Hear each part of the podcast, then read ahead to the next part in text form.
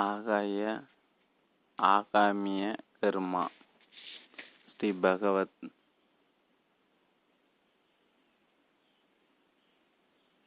பதிப்புரை. ஆன்மீக சாதகர்கள் அனைவரும் ஞானம் அடைவதற்கான எளிய வழியை காட்டிவிட்டார் ஸ்ரீ பகவத் ஐயா அவர்கள். ஆனாலும் ஆன்ம சாதகர்கள் அனைவர் அனைவர் நெஞ்சிலும் இடைவிடாத கர்மாவை பற்றிய கேள்விகள் எழுந்து கொண்டே இருக்கின்றன. எதையும் ஏற்றுக்கொள்ளும் மனோநிலை வந்தவர்களுக்கு கர்மா பந்தம் எதுவும் இல்லை. ஆயினும் கர்மா பற்றிய கேள்விகள் பலதரப்பு வாசகர்களிடமிருந்து வந்து கொண்டே இருக்கின்றன. கர்மா கடவுள் கர்மா கடவுள் பரிகாரம் என்னும் சுற்றுவட்ட பாதையை பற்றி அறிவியல் பூர்வமான தர்க்க ரீதியான அணுகுமுறை அனைவருக்கும் பயன்படும் வகையில் ஐயா இந்நூலில் விளக்கியுள்ளார். இந்நூல் இந்த நூல் சமுதாய மாற்றத்திற்கு வழிவகுக்கும் என்று முழுமையாக நம்புகிறோம். ஆசிரியர் அறிமுகம் ஸ்ரீ பகவத் அவர்கள் தனது பதினெட்டாவது வயதிலிருந்தே ஆன்மீகத்தில் நாட்டம் கொண்டவர். ஒரு நாற்பது ஆண்டுகளாக கடும் முயற்சியை மேற்கொண்டு ஞானத்தை தேடினார். கிடைக்கவில்லை. அவரது ஐம்பத்தி எட்டாவது வயதில் திடீரென ஒரு நாள் ஞான தெளிவு ஏற்பட்டது. பல வருட முயற்சியில் கிடைக்காத ஞானத்தில் திடீரென்று கிடைத்த போதும் அவர் மகிழ்ச்சியில் ஆனந்த கூத்தாடவில்லை. மாறாக ஆச்சரியத்தில் ஆழ்ந்து போனார். அரை நொடியில் புரிந்து கொள்ள வேண்டிய இந்த ஞானத்திற்காக நாற்பது ஆண்டுகள் அறுபாடுபட்டோம் என்று வியப்புற்றார். ஞானம் பெறுவதற்கு பெருமுயற்சி தேவையில்லை என்பதை அறிந்தார். தாம் பெற்ற ஞான இன்பத்தை ஞானத்தை வையகம் பெற வேண்டும் என்ற அடிப்படையான உணர்வோடு அனைவருக்கும் வழிகாட்டி வருகிறார். பொருளடக்கும். ஒன்று கர்மாவினை இரண்டு எல்லாம் அவன் செயல். மூன்று கடவுள் என்பது கற்பிதமா? நான்கு பிரப பிரம்மமும் பிரபஞ்சமும். ஐந்து மூவினைகள் ஆறு பிரார்த்தனைக்கு பலனுண்டா ஏழு தெய்வங்களால் சாத்தியமாகுமா? எட்டு ஆகாமிய கர்மா. ஒன்பது விதியை வெல்ல முடியுமா? நான் பத்து நற்பண்புகள் அவசியம். பதினொன்று நண்பர்கள் பெற்ற வரம் பனிரெண்டு விதியை மாற்றும் ஆகாயமியம். பதிமூன்று நன்றை செய்க. பதினான்கு நிஷ் நிஷ்காமிய கர்மா. பதினைஞ்சு ஜனகரம் சீடரம். பதினாறு பதினாறு தெய்வீக கர்மா. பதினேழு ஞானிக்கு செயல் உண்டா? பதினெட்டு நடைமுறை ஞானிகள். பத்தொன்பது அற்புதமான அற்புதங்கள் சாதாரணமானவையே. இருபது மறுபிறவி உண்டா? இருபத்தி ஒன்று முற்பிறவி. ஒன்று கர்ம வினை. விதியை வெல்ல முடியுமா? எல்லாமே விதிப்படி தான் நடக்குமா? இப்படி ஒரு கேள்வி ஆன்மீகத்தோடு தொடர்பு கொண்டு பெரும்பாலோர் எழுப்புகின்றனர். ஆன்மீகத்துக்கும் விதி கர்மா போன்றவைகளுக்கும் தொடர்பு கிடையாது என்ற அணுகுமுறை பெரும்பாலும் ஏற்றுக்கொள்வதில்லை. விதி கர்மா இவைகள் என்னதான் கூறுகின்றன என்பதையும் ஆன்மீகத்தின் பார்வையில் புரிந்து கொள்வது ஆன்மீகத்தின் அடித்தளமாக இருந்து உதவி செய்யும் என்பதில் ஐயமில்லை. வேடிக்கையாக ஒரு கதையை கூடுவ கூறுவதுண்டு. கடலில் ஒரு கப்பல் அமைதியாக பயணம் செய்து கொண்டிருந்தது. எல்லோரும் அவர் அவர்களுக்கு பிடித்தமான கிளிகைகள் பொழுதை பூக்கி கொண்டிருந்தன. எதிர்பாராத நிலை திடீரென புயலும் கடலும் கடல் கொந்தளிப்பும் ஏற்பட்டது. எந்த நிமிடத்தில் கப்பல் புரண்டு கவிழ்ந்து விடலாம் என்ற நிலையில் கடலில் எழுந்த ராட்சசாலைகள் கப்பலை பந்தாடின. கேளிக்கையில் ஈடுபட்ட அனைவரும் சீரியஸ் ஆகிவிட்டார்கள் ஒவ்வொருவரும் அவரவர் இஷ்ட தெய்வங்களை தீவிர பக்தர்களாக காட்டிக்கொண்டார்கள். அந்த பயணிகள் பெரிய வியாபாரி ஒருவரும் இருந்தார். அவரும் தீவிரமாக பிரார்த்தனை செய்தார். இனி எந்த நிமிடத்திலும் பயணிகள் அனைவரும் தழுவிவிடக்கூடிய மரணம் மரணம் பயங்கரம் அங்கே நிலை கொண்டிருந்தது அந்த வியாபாரி உண்மையான பயபக்தியுடன் இறைவனை வேண்டின இறைவா என்னை இந்த ஆபத்திலிருந்து காப்பாற்று. என்னுடைய பெரிய பங்களாவை விட்டு உன் கோயில் உண்டியில் காணிக்கைய காணிக்கையாக போட்டு விடுகிறேன். அவர் இப்படி வேண்டிக் கொண்டார். அவர் இரண்டு பங்களா வைத்திருந்தால் அதில் ஒன் ஒன்றை மன்னருக்கு விலை பேசி கொண்டிருந்தார். பல பல கோடி ரூபாய் பெறுமதிப்புள்ள அந்த பங்களாவை இறைவனுக்கு காணிக்காக முடிவு செய்து தனது பிரார்த்தனை தெரிவித்தார். அவர் வேண்டியபடி புயலும் நின்று விட்டது அலைக்கடலும் அமைதியாகிவிட்டது. இப்போது வியாபாரி சங்கடப்பட ஆரம்பித்தார். கோடிக்கணக்கில் இழப்பு ஏற்பட்டுவிட்டதே.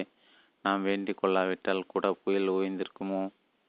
அன்று இரவு முழுவதும் அவருக்கு சரியான தூக்கமில்லை. ஆனால் மறுநாள் தனது அவர் தனது நாட்டுக்குள் அடி எடுத்து வைக்கும்போது தெம்பாகிவிட்டார். அவருடைய பங்களா விற்க விலை பேசி வந்தார். ஆனால் வீட்டோடு சேர்த்து நாய்க்குட்டி ஒன்றை விற்பதற்கு விலை பேசினார். வீட்டின் விலை வெறும் ஆயிரம் ரூபாய் தான். ஆனால் நாய்க்குட்டியின் விலை மட்டும் மூன்று கோடி ரூபாய். தனித்தனியாக விற்க மறுத்துவிட்டார். ஆனால் அந்த வீட்டின் விலை தாராளமாக மூன்று கோடிக்கு அதிகமாக பெறும். ஆகவே நாய்க்குட்டியுடன் சேர்த்து வீட்டை ஒரு ஒரு விலைக்கு வாங்கி கொண்டார். அந்த வியாபாரி வீட்டின் விலையான ஆயிரம் ரூபாய் இறைவனுக்கு கணிய இறைவனுக்கு காணிக்கையாக செலுத்தி விட்டார். சொன்ன சொல்லை காப்பாற்றி விட்டார். நாய்க்குட்டியின் விலையான மூன்று கோடி ரூபாய் தனக்காக்கி கொண்டார். இப்படி ஒவ்வொருவரும் தங்களுடைய கர்மவினையிலிருந்து விடுபடுவதற்காக பரிகாரங்கள் பலவும் ஏற்படுத்த ஏற்பட்டுவிட்டன. நமக்கு வேண்டிய நன்மைகளை நாம் இறைவன் பிரார்த்தனை செய்து அடைந்து விடுவதாகவும் அதற்காக நன்றி கடனாக நாம் ஏதாவது பரிகாரத்தை பரிகாரத்தை காணிக்கையோ நேர்த்தி கடனாக செல் செய்து விடுகிறோம். ஒருவர் மீது கொலை குற்றம் சாட்டப்பட்டுள்ளது. அவர் நீதிபதி முன் விசாரணைக்கு அஜர் செய்யப்பட்டுள்ளார். அவர் நீதிபதியிடம் பணிவாக கூறுகிறார். ஐயா நீதிபதி அவர்களே நீங்கள் எனக்கு கடவுளை போன்றவர் நாம் நான் குற்றம் செய்தது என்னவோ உண்மைதான். நீங்கள் தான் பிரியமானது. செய்து என்னை மன்னித்து விடுதலை செய்ய வேண்டும். எனது சொத்தில் பாதி நான் உங்கள் பெயருக்கு எழுதி கொடுத்து விடுகிறேன். அரசாங்கத்துக்கு ஒரு தொகை அபராதம் செலுத்தி விடுகிறேன். எங்கள் குடும்பத்துக்கே உங்கள் குலதெய்வமாக குலதெய்வமாக ஏற்றுக்கொள்கிறேன். நீங்கள் தான் என்னை காப்பாற்ற வேண்டும். அவர் எப்படி வேண்டுமானால் பேசலாம் கேட்கலாம் வேண்டிக் கொள்ளலாம். ஏனெனில் அவர் கைதியாக இருக்கிறார். அவர் இப்படி எது வேண்டுமானால் கேட்கலாம். ஆனால் அந்த நீதிபதி நிலை என்ன? குழந்தாய் உன்னுடைய பிரார்த்தனையை ஏற்றுக்கொண்டேன். நீ நீயும் சொன்ன வாக்கியை காப்பாற்ற உன் விடுதலை செய்கிறேன் என்று அவரால் கூற முடியுமா? எத்தனை விதமான அரசியல்வாதிகள் இருக்கிறார்கள்? எத்தனை விதமான அதிகாரிகள் இருக்கிறார்கள்? அப்படிப்பட்ட சிலர் அணிக அவர்களுடைய துதி பாடியவர்களுக்கெல்லாம் அவர்கள் அருள் கடாட்சி அடங்குகின்றார்கள் அவர்களோடு நாம் முரண்படும் பட்சத்தில் அவர்கள் நமக்கு வேண்டாதவைகள் எல்லாம் செய்து விடுவார்கள். பிழைக்க தெரிந்தவர்கள் அவர்களை துதித்து பிழைத்துக் கொள்கிறார்கள். பிழைக்க தெரியாதவர்கள் அவர்களை பகைத்துக் கொள்கிறார்கள். இதே அணுகுமுறைதான் தெய்வங்களை பொருந்தும் பொருத்தும் உள்ளதா இறைவன் மீது துதி பாடி இறைவனிடம் பிரார்த்தனை செய்யும் போது இறைவன் இறைவனும் இவ்வாறு நமக்கு அனுகூலங்களை செய்வாரா? இறைவனை படிப்பவர்கள் இறைவன் துன்பப்படுத்துவாரா? இறைவனும் அரசியல்வாதிகளை போன்றும் சர்வ அதிகாரிகள் போன்றுதான் செயல்படுவாரா? நமக்கு நல்ல பலன்கள் கிடைக்க வேண்டுமானால் நாம் இறைவனிடம் பிரார்த்தனை செய்து இறைவனை மகிழ்க்க வேண்டுமா? இந்த வேடிக்கை கதையை நீங்கள் கேள்விப்பட்டிருக்கலாம். ஒரு புலவர் தனது வறுமையை போக்கும் நோக்கத்தில் மன்னர் ஒருவரை சென்று பார்த்தார். மன்னனை புகழ்ந்து ஒரு கவி பாடினார். தானம் செய்வது உனக்கு நீயே என்று புகழ்ந்து பாடினான். மன்னன் மகிழ்ந்து உமது கவி மிகவும் அற்புதமானது. இதற்கு ஆயிரம் பொன் பரிசீலித்தால் தான் சரியாகும் என்று கூறினார்.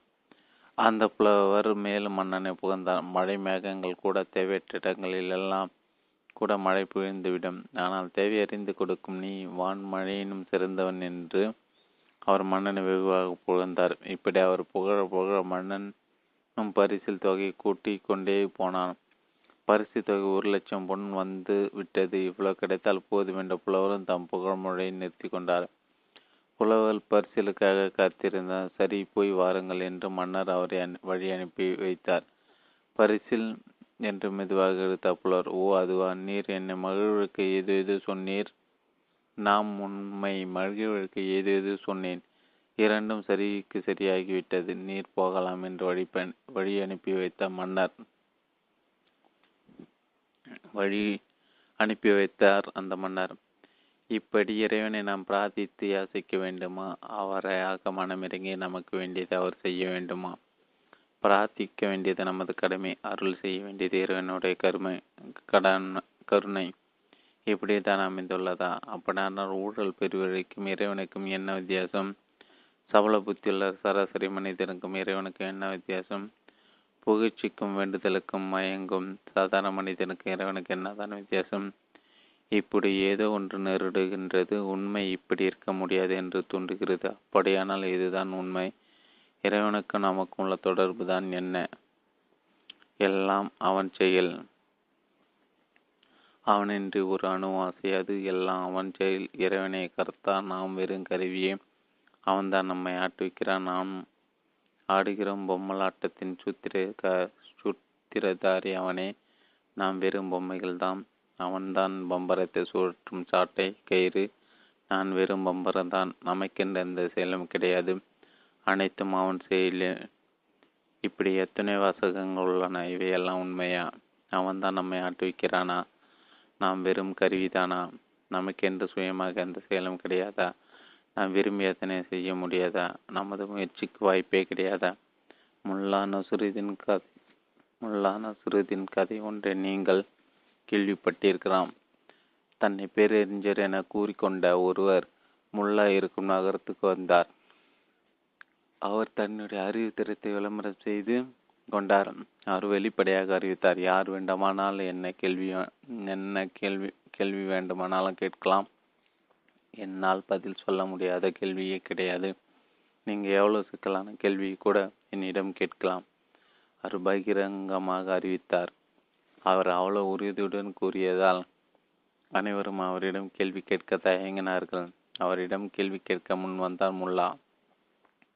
எந்த கேள்விக்கும் உங்களால் பதில் சொல்ல முடியுமா? நிச்சயம் பதில் சொல்ல முடியும். கேள்வி கேட்கலாமா? தாராளமாக கேட்கலாம். எந்த கேள்வியானாலும் தாராளமாக கேட்கலாம். உங்களுடைய எந்த கேள்வியானாலும் என்னில் பதில் சொல்ல முடியும். எவ்வளோ கடினமான கேள்வியானாலும் பரவாயில்லை தாராளமாக கேளுங்கள். திறந்து கிடக்கும் ஜன்னல் வழியாக கையை விட்டு வீட்டுக்காரருக்கு தெரியாமல் அந்த வீட்டில் உள்ள பொருளை அபகரிப்பது எப்படி என்பதை விளக்கி கூற முடியுமா? முல்லா கேட்டார். இப்படி ஒரு கேள்வியை கேட்டால் அவர் என்ன பதில் சொல்வது? களவு செய்வது எப்படி என்று பதில் சொல்வதா? இப்படித்தான் அனைத்துக்கும் காரணம் இறைவன்தான் என்று கூறும்போது உலகில் நடக்கும் அனைத்து கொடுமைகளுக்கும் அனைத்து நீதிகளுக்கும் அவரை பொறுப்பேற்க வேண்டியவராகி விடுகின்றார். ஒருவரை நல்ல நிலையில் ஆரோக்கியமாக படைப்பதும் இன்னொரு நோயாளியாக படைப்பதும் இறைவன்தான் என்றால் அது நியாயம்தானா? ஒருவரை வசதிகளுடன் வாட வைத்து இன்பங்களை எல்லாம் அனுபவிக்க வைத்துவிட்டு பலரை துன்பங்களை துடிக்க வைத்தால் அது நியாயமா? ஏன் அந்த இறைவனுக்கு இந்த ஒரு இந்த ஓர வஞ்சனை சிலருக்கு வசதி வாய்ப்புகளை கொடுத்துவிட்டு பலருக்கு அப்பவாதம் செய்யும் அவருடைய செயல் சரியானதாக இருக்க முடியுமா? அவர் ஒரு தர்மவானாக இருந்தால் இப்படி இப்படி செயல்படுவாரா? அதனால்தான் இறைவன் மறைந்து வாழ்கின்றாரா?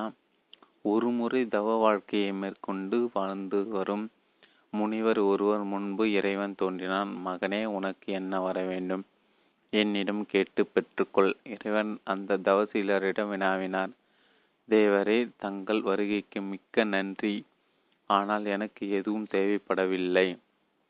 அதனால் என்னை தாங்கள் மன்னிக்க வேண்டும். இப்படி அந்த தவசீலர் கூறிவிட்டார். ஆனால் இறைவன் விடவில்லை. நான் பொதுவாக எவர் முன்னாலும் இப்படி வருவதில்லை. உனது தவத்தினால் மகிழ்வடை மகிழ்வடைவதுதான் உன் முன்னால் வந்துள்ளேன். அப்படி நான் எவர் முன்பாவது வந்தேன் வந்தேனானால் வரம் கொடுக்காமல் போவதில்லை. ஆகவே நீ ஏதாவது ஒரு வரத்தை பெற்றுதான் ஆக வேண்டும். அந்த சிலர் என்ன வரம் கேட்பது என்ன தோன்றவில்லை. அவருக்கு தேவை எதுவும் இல்லை.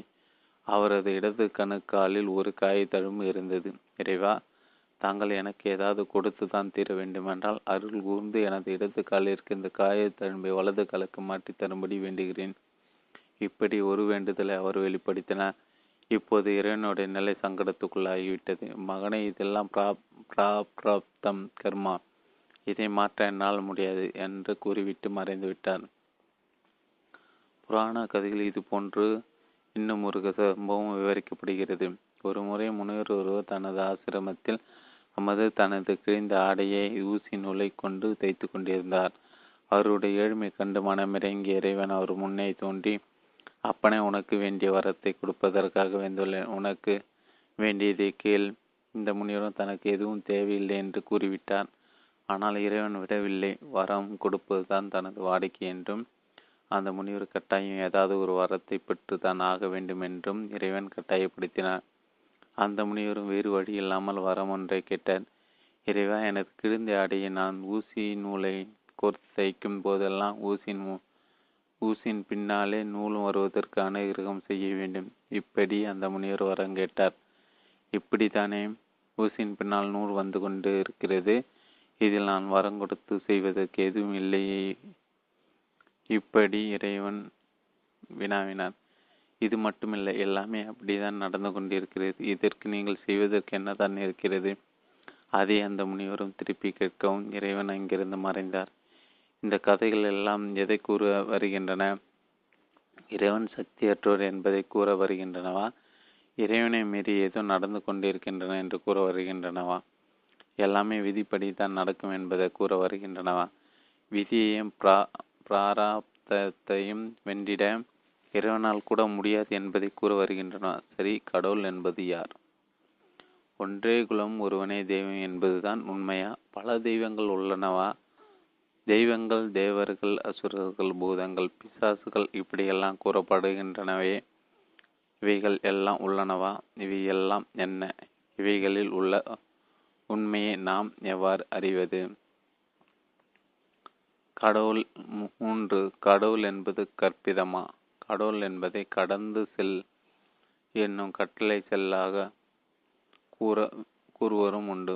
கடந்து செல்வதென்றால் என்ன?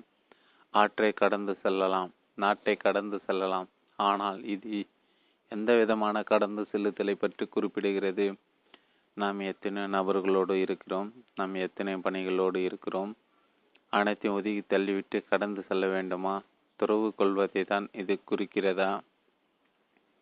இன்னும் சிலர் கடவுள் என்பதை கடந்து செல் கடந்து உள்ளே சென்று விடு என்று கூறுவதாக புரிந்து கொள்கிறார்கள். அப்படி உள்மு உள்முகமாக சென்று உள்ளேயே தங்கிவிட்டால் அதுதான் சமாதி நிலை என்று விவரிக்கப்படுகிறது. அப்படியானால் கடவுள் என்பது சமாதி நிலையை குறிக்கிறதா? சமாதி நிலை விற்றிருப்பதான் கடவுள் தன்மையா? கடந்து செல்வது என்பது சமாதி நிலையை குறிக்கவில்லை. நமக்குள்ளேயே சென்று தங்கிவிடுவதையும் குறிக்கவில்லை. உலகம் முழுவதும் திட வடிவத்தால் ஆக்கப்பட்டது பௌதிக அம்சத்தால் ஆக்கப்பட்டது ஸ்தூல அம்சமானது. உலகம் அனைத்தும் பஞ்சபூதங்களால் ஆக்கப்பட்ட ஸ்தூல பொருட்களால் ஆனாலும் கூட நாம் நமது மனோ அம்சத்தால் மட்டுமே இந்த உலகத்தோடு தொடர்பு கொண்டுள்ளோம். நமது மனது எதை காட்டுகிறதோ நமது மனது எதை புரிந்து கொள்கிறதோ அதை மட்டுமே நாம் அறிகிறோம். ஆகவே உலகம் என்பது பௌதிக அம்சம் இருந்தாலும் கூட ஒரு தனி நபரை பொறுத்த அளவில் அது அவருடைய மன அம்சமாக உணர்வின் அம்சமாக மட்டுமே உள்ளது. ஆகவே கடந்து செல்வது என்பது மனதோடு தொடர்புடையது. மனதை கடந்து செல்வது அல்லது மனதை ஊடுருவி செல்வது டிரான்சென்டன்ஸ் என்பதை இது குறிக்கிறது. எதிலும் தங்கியிருக்காத நிலையை இது குறிக்கிறது. கடவுள் பற்றி இப்படி விளக்கம் கொடுக்கப்படுகிறது. ஆனால் இத்துடன் நம்மால் திருப்தி அடைந்து விட முடியுமா? அறிவுபூர்வமான கருத்துக்கள் மட்டும் நம்மை திருப்திப்படுத்தி விடுமா? தெய்வங்கள் என்ன ஆனார்கள்? தேவர்களும் அசுரர்களும் என்ன ஆனார்கள்? யாகங்களும் பூஜைகளும் கோயில்களும் ஆலயங்களும் வசதிகளும் பிரார்த்தனைகளும் வழிபாடுகளும் பொருளாற்றவைகளா? தெய்வங்கள் இருப்பதாகவும் இறைவன் ஏதேதோ காரியங்கள் செய்வதாகவும் பலர் கூறுகிறார்கள். சிலவற்றை தாங்கள் தங்களுடைய அனுபவத்தாலே அறிந்து கொண்டதாக கூறுகிறார்கள். ஆனால் இவை எல்லாம் உண்மை என்று கூறிவிட முடியுமா? மன கற்பிதம் என்று ஏன் கூறிவிட முடியாது? இதனால் சிலர் கடவுளும் கிடையாது சாத்தானும் கிடையாது. அனைத்து பொய்யும் பித்திராட்டங்களுமே என்று கூறிவிடுகின்றன. இவர்களை நாம் எவரை ஆதரிப்பது? இல்லவே இல்லை என்று மறுப்பவர்களும் பெரும்பாலா பெரும்பாலோர். ஆன்மீக ஆன்மீகவாதிகள் அல்லர். ஆகியவே அவர்கள் கருத்தை முழு அளவில் ஏற்றுக்கொள்ள முடியாது. மேலும் இல்லை என்று கூறுபவர்கள் அதை நிரூபிக்க தேவையில்லை. இருக்கிறேன் என்று கூறுபவர்கள் தான் அதை நிரூபித்து காட்ட வேண்டியுள்ளது. ஆனால் அவர்களால் அவர்களுடைய அனுபவங்களை மற்றவர்களுக்கு நிரூபித்து காட்ட முடியுமா? அனுபவங்கள் அனைத்தும் தனிப்பட்டவை. அவை பொது அனுபவம் அல்ல. குற்றாலத்தில் அருவி விழுகிறது. இது யார் வேண்டுமானால் சென்று குளிக்கலாம். இது புது உண்மை. அருவி அடைந்து எவர் வேண்டுமானால் குளித்துக் கொள்ளலாம். இவை பௌதிகமான உண்மை. பௌதிகமானவற்றை நாம் பரிசீலித்து அறிய முடியும். ஆனால் அனுபவங்கள் அனைத்து மனதோடு தொடர்புடைய வெளிப்படையாக அறிய முடியாதவை. ஒருவர் தன் அனுபவித்ததை அனைத்தும் முழு முதல் உண்மை என்று கூறிவிட முடியாது. அதுபோல் ஒருவர் தான் அனுபவிக்காததை அனைத்தும் பொய் என்று கூறிவிட முடியாது. இங்கு நம்முடைய நிலைப்பாடு என்ன? நாம் எந்த அணியில் சேர்ந்து கொள்வது? அனுபவங்களை கூறுவோர். பின்னால் சென்று அவர்கள் கூறும் வழிமுறைகளை பின்பற்றி அவர்கள் பெற்ற அனுபவத்தை நம்மாலும் பெற முடிகிறதா என்பதை பரிசீலித்து அறிய வேண்டுமா அல்லது பேயாவது பிசாசாவது தெய்வமாவது சாத்தானாவது அனைத்தும் பொய் அனைத்தும் பித்தலாட்டங்கள் என்று கூறுவாரோடு நாமும் இணைந்து கொள்ள வேண்டுமா? இரண்டு தரப்பாரையும் இரு துருவங்களிலும் வைத்துக்கொண்டு நாம் நடுநிலையோடு இருந்து அதில் பொதிந்து கிடைக்கும் உண்மைகளை புரிந்து கொள்வதுதான் சிறப்பாக இருக்க முடியும். இல்லவே இல்லை. அனைத்தையும் ஏமாற்றுவித்து என்று கூறுபவர்கள் கூற்றை நாம் ஆராய்ந்து ஒரு முடிக்கு வர முடியாது. ஏனெனில் அவர்கள் நேர்மறையாக எதனையும் கூறவில்லை. முதல் அணியினரை அவர்கள் விமர்சித்து மறுக்கிறார்களே ஒழிய அது அவர்கள் காட்டும் நேர்மறையான உண்மை அல்ல. உண்மையில் அது ஒரு கருத்து அல்ல. அது ஒரு விமர்சனமே. தங்களுக்கு எட்டாதவை எல்லாம் இல்லை என்று கூறும் ஒரு விமர்சனமே.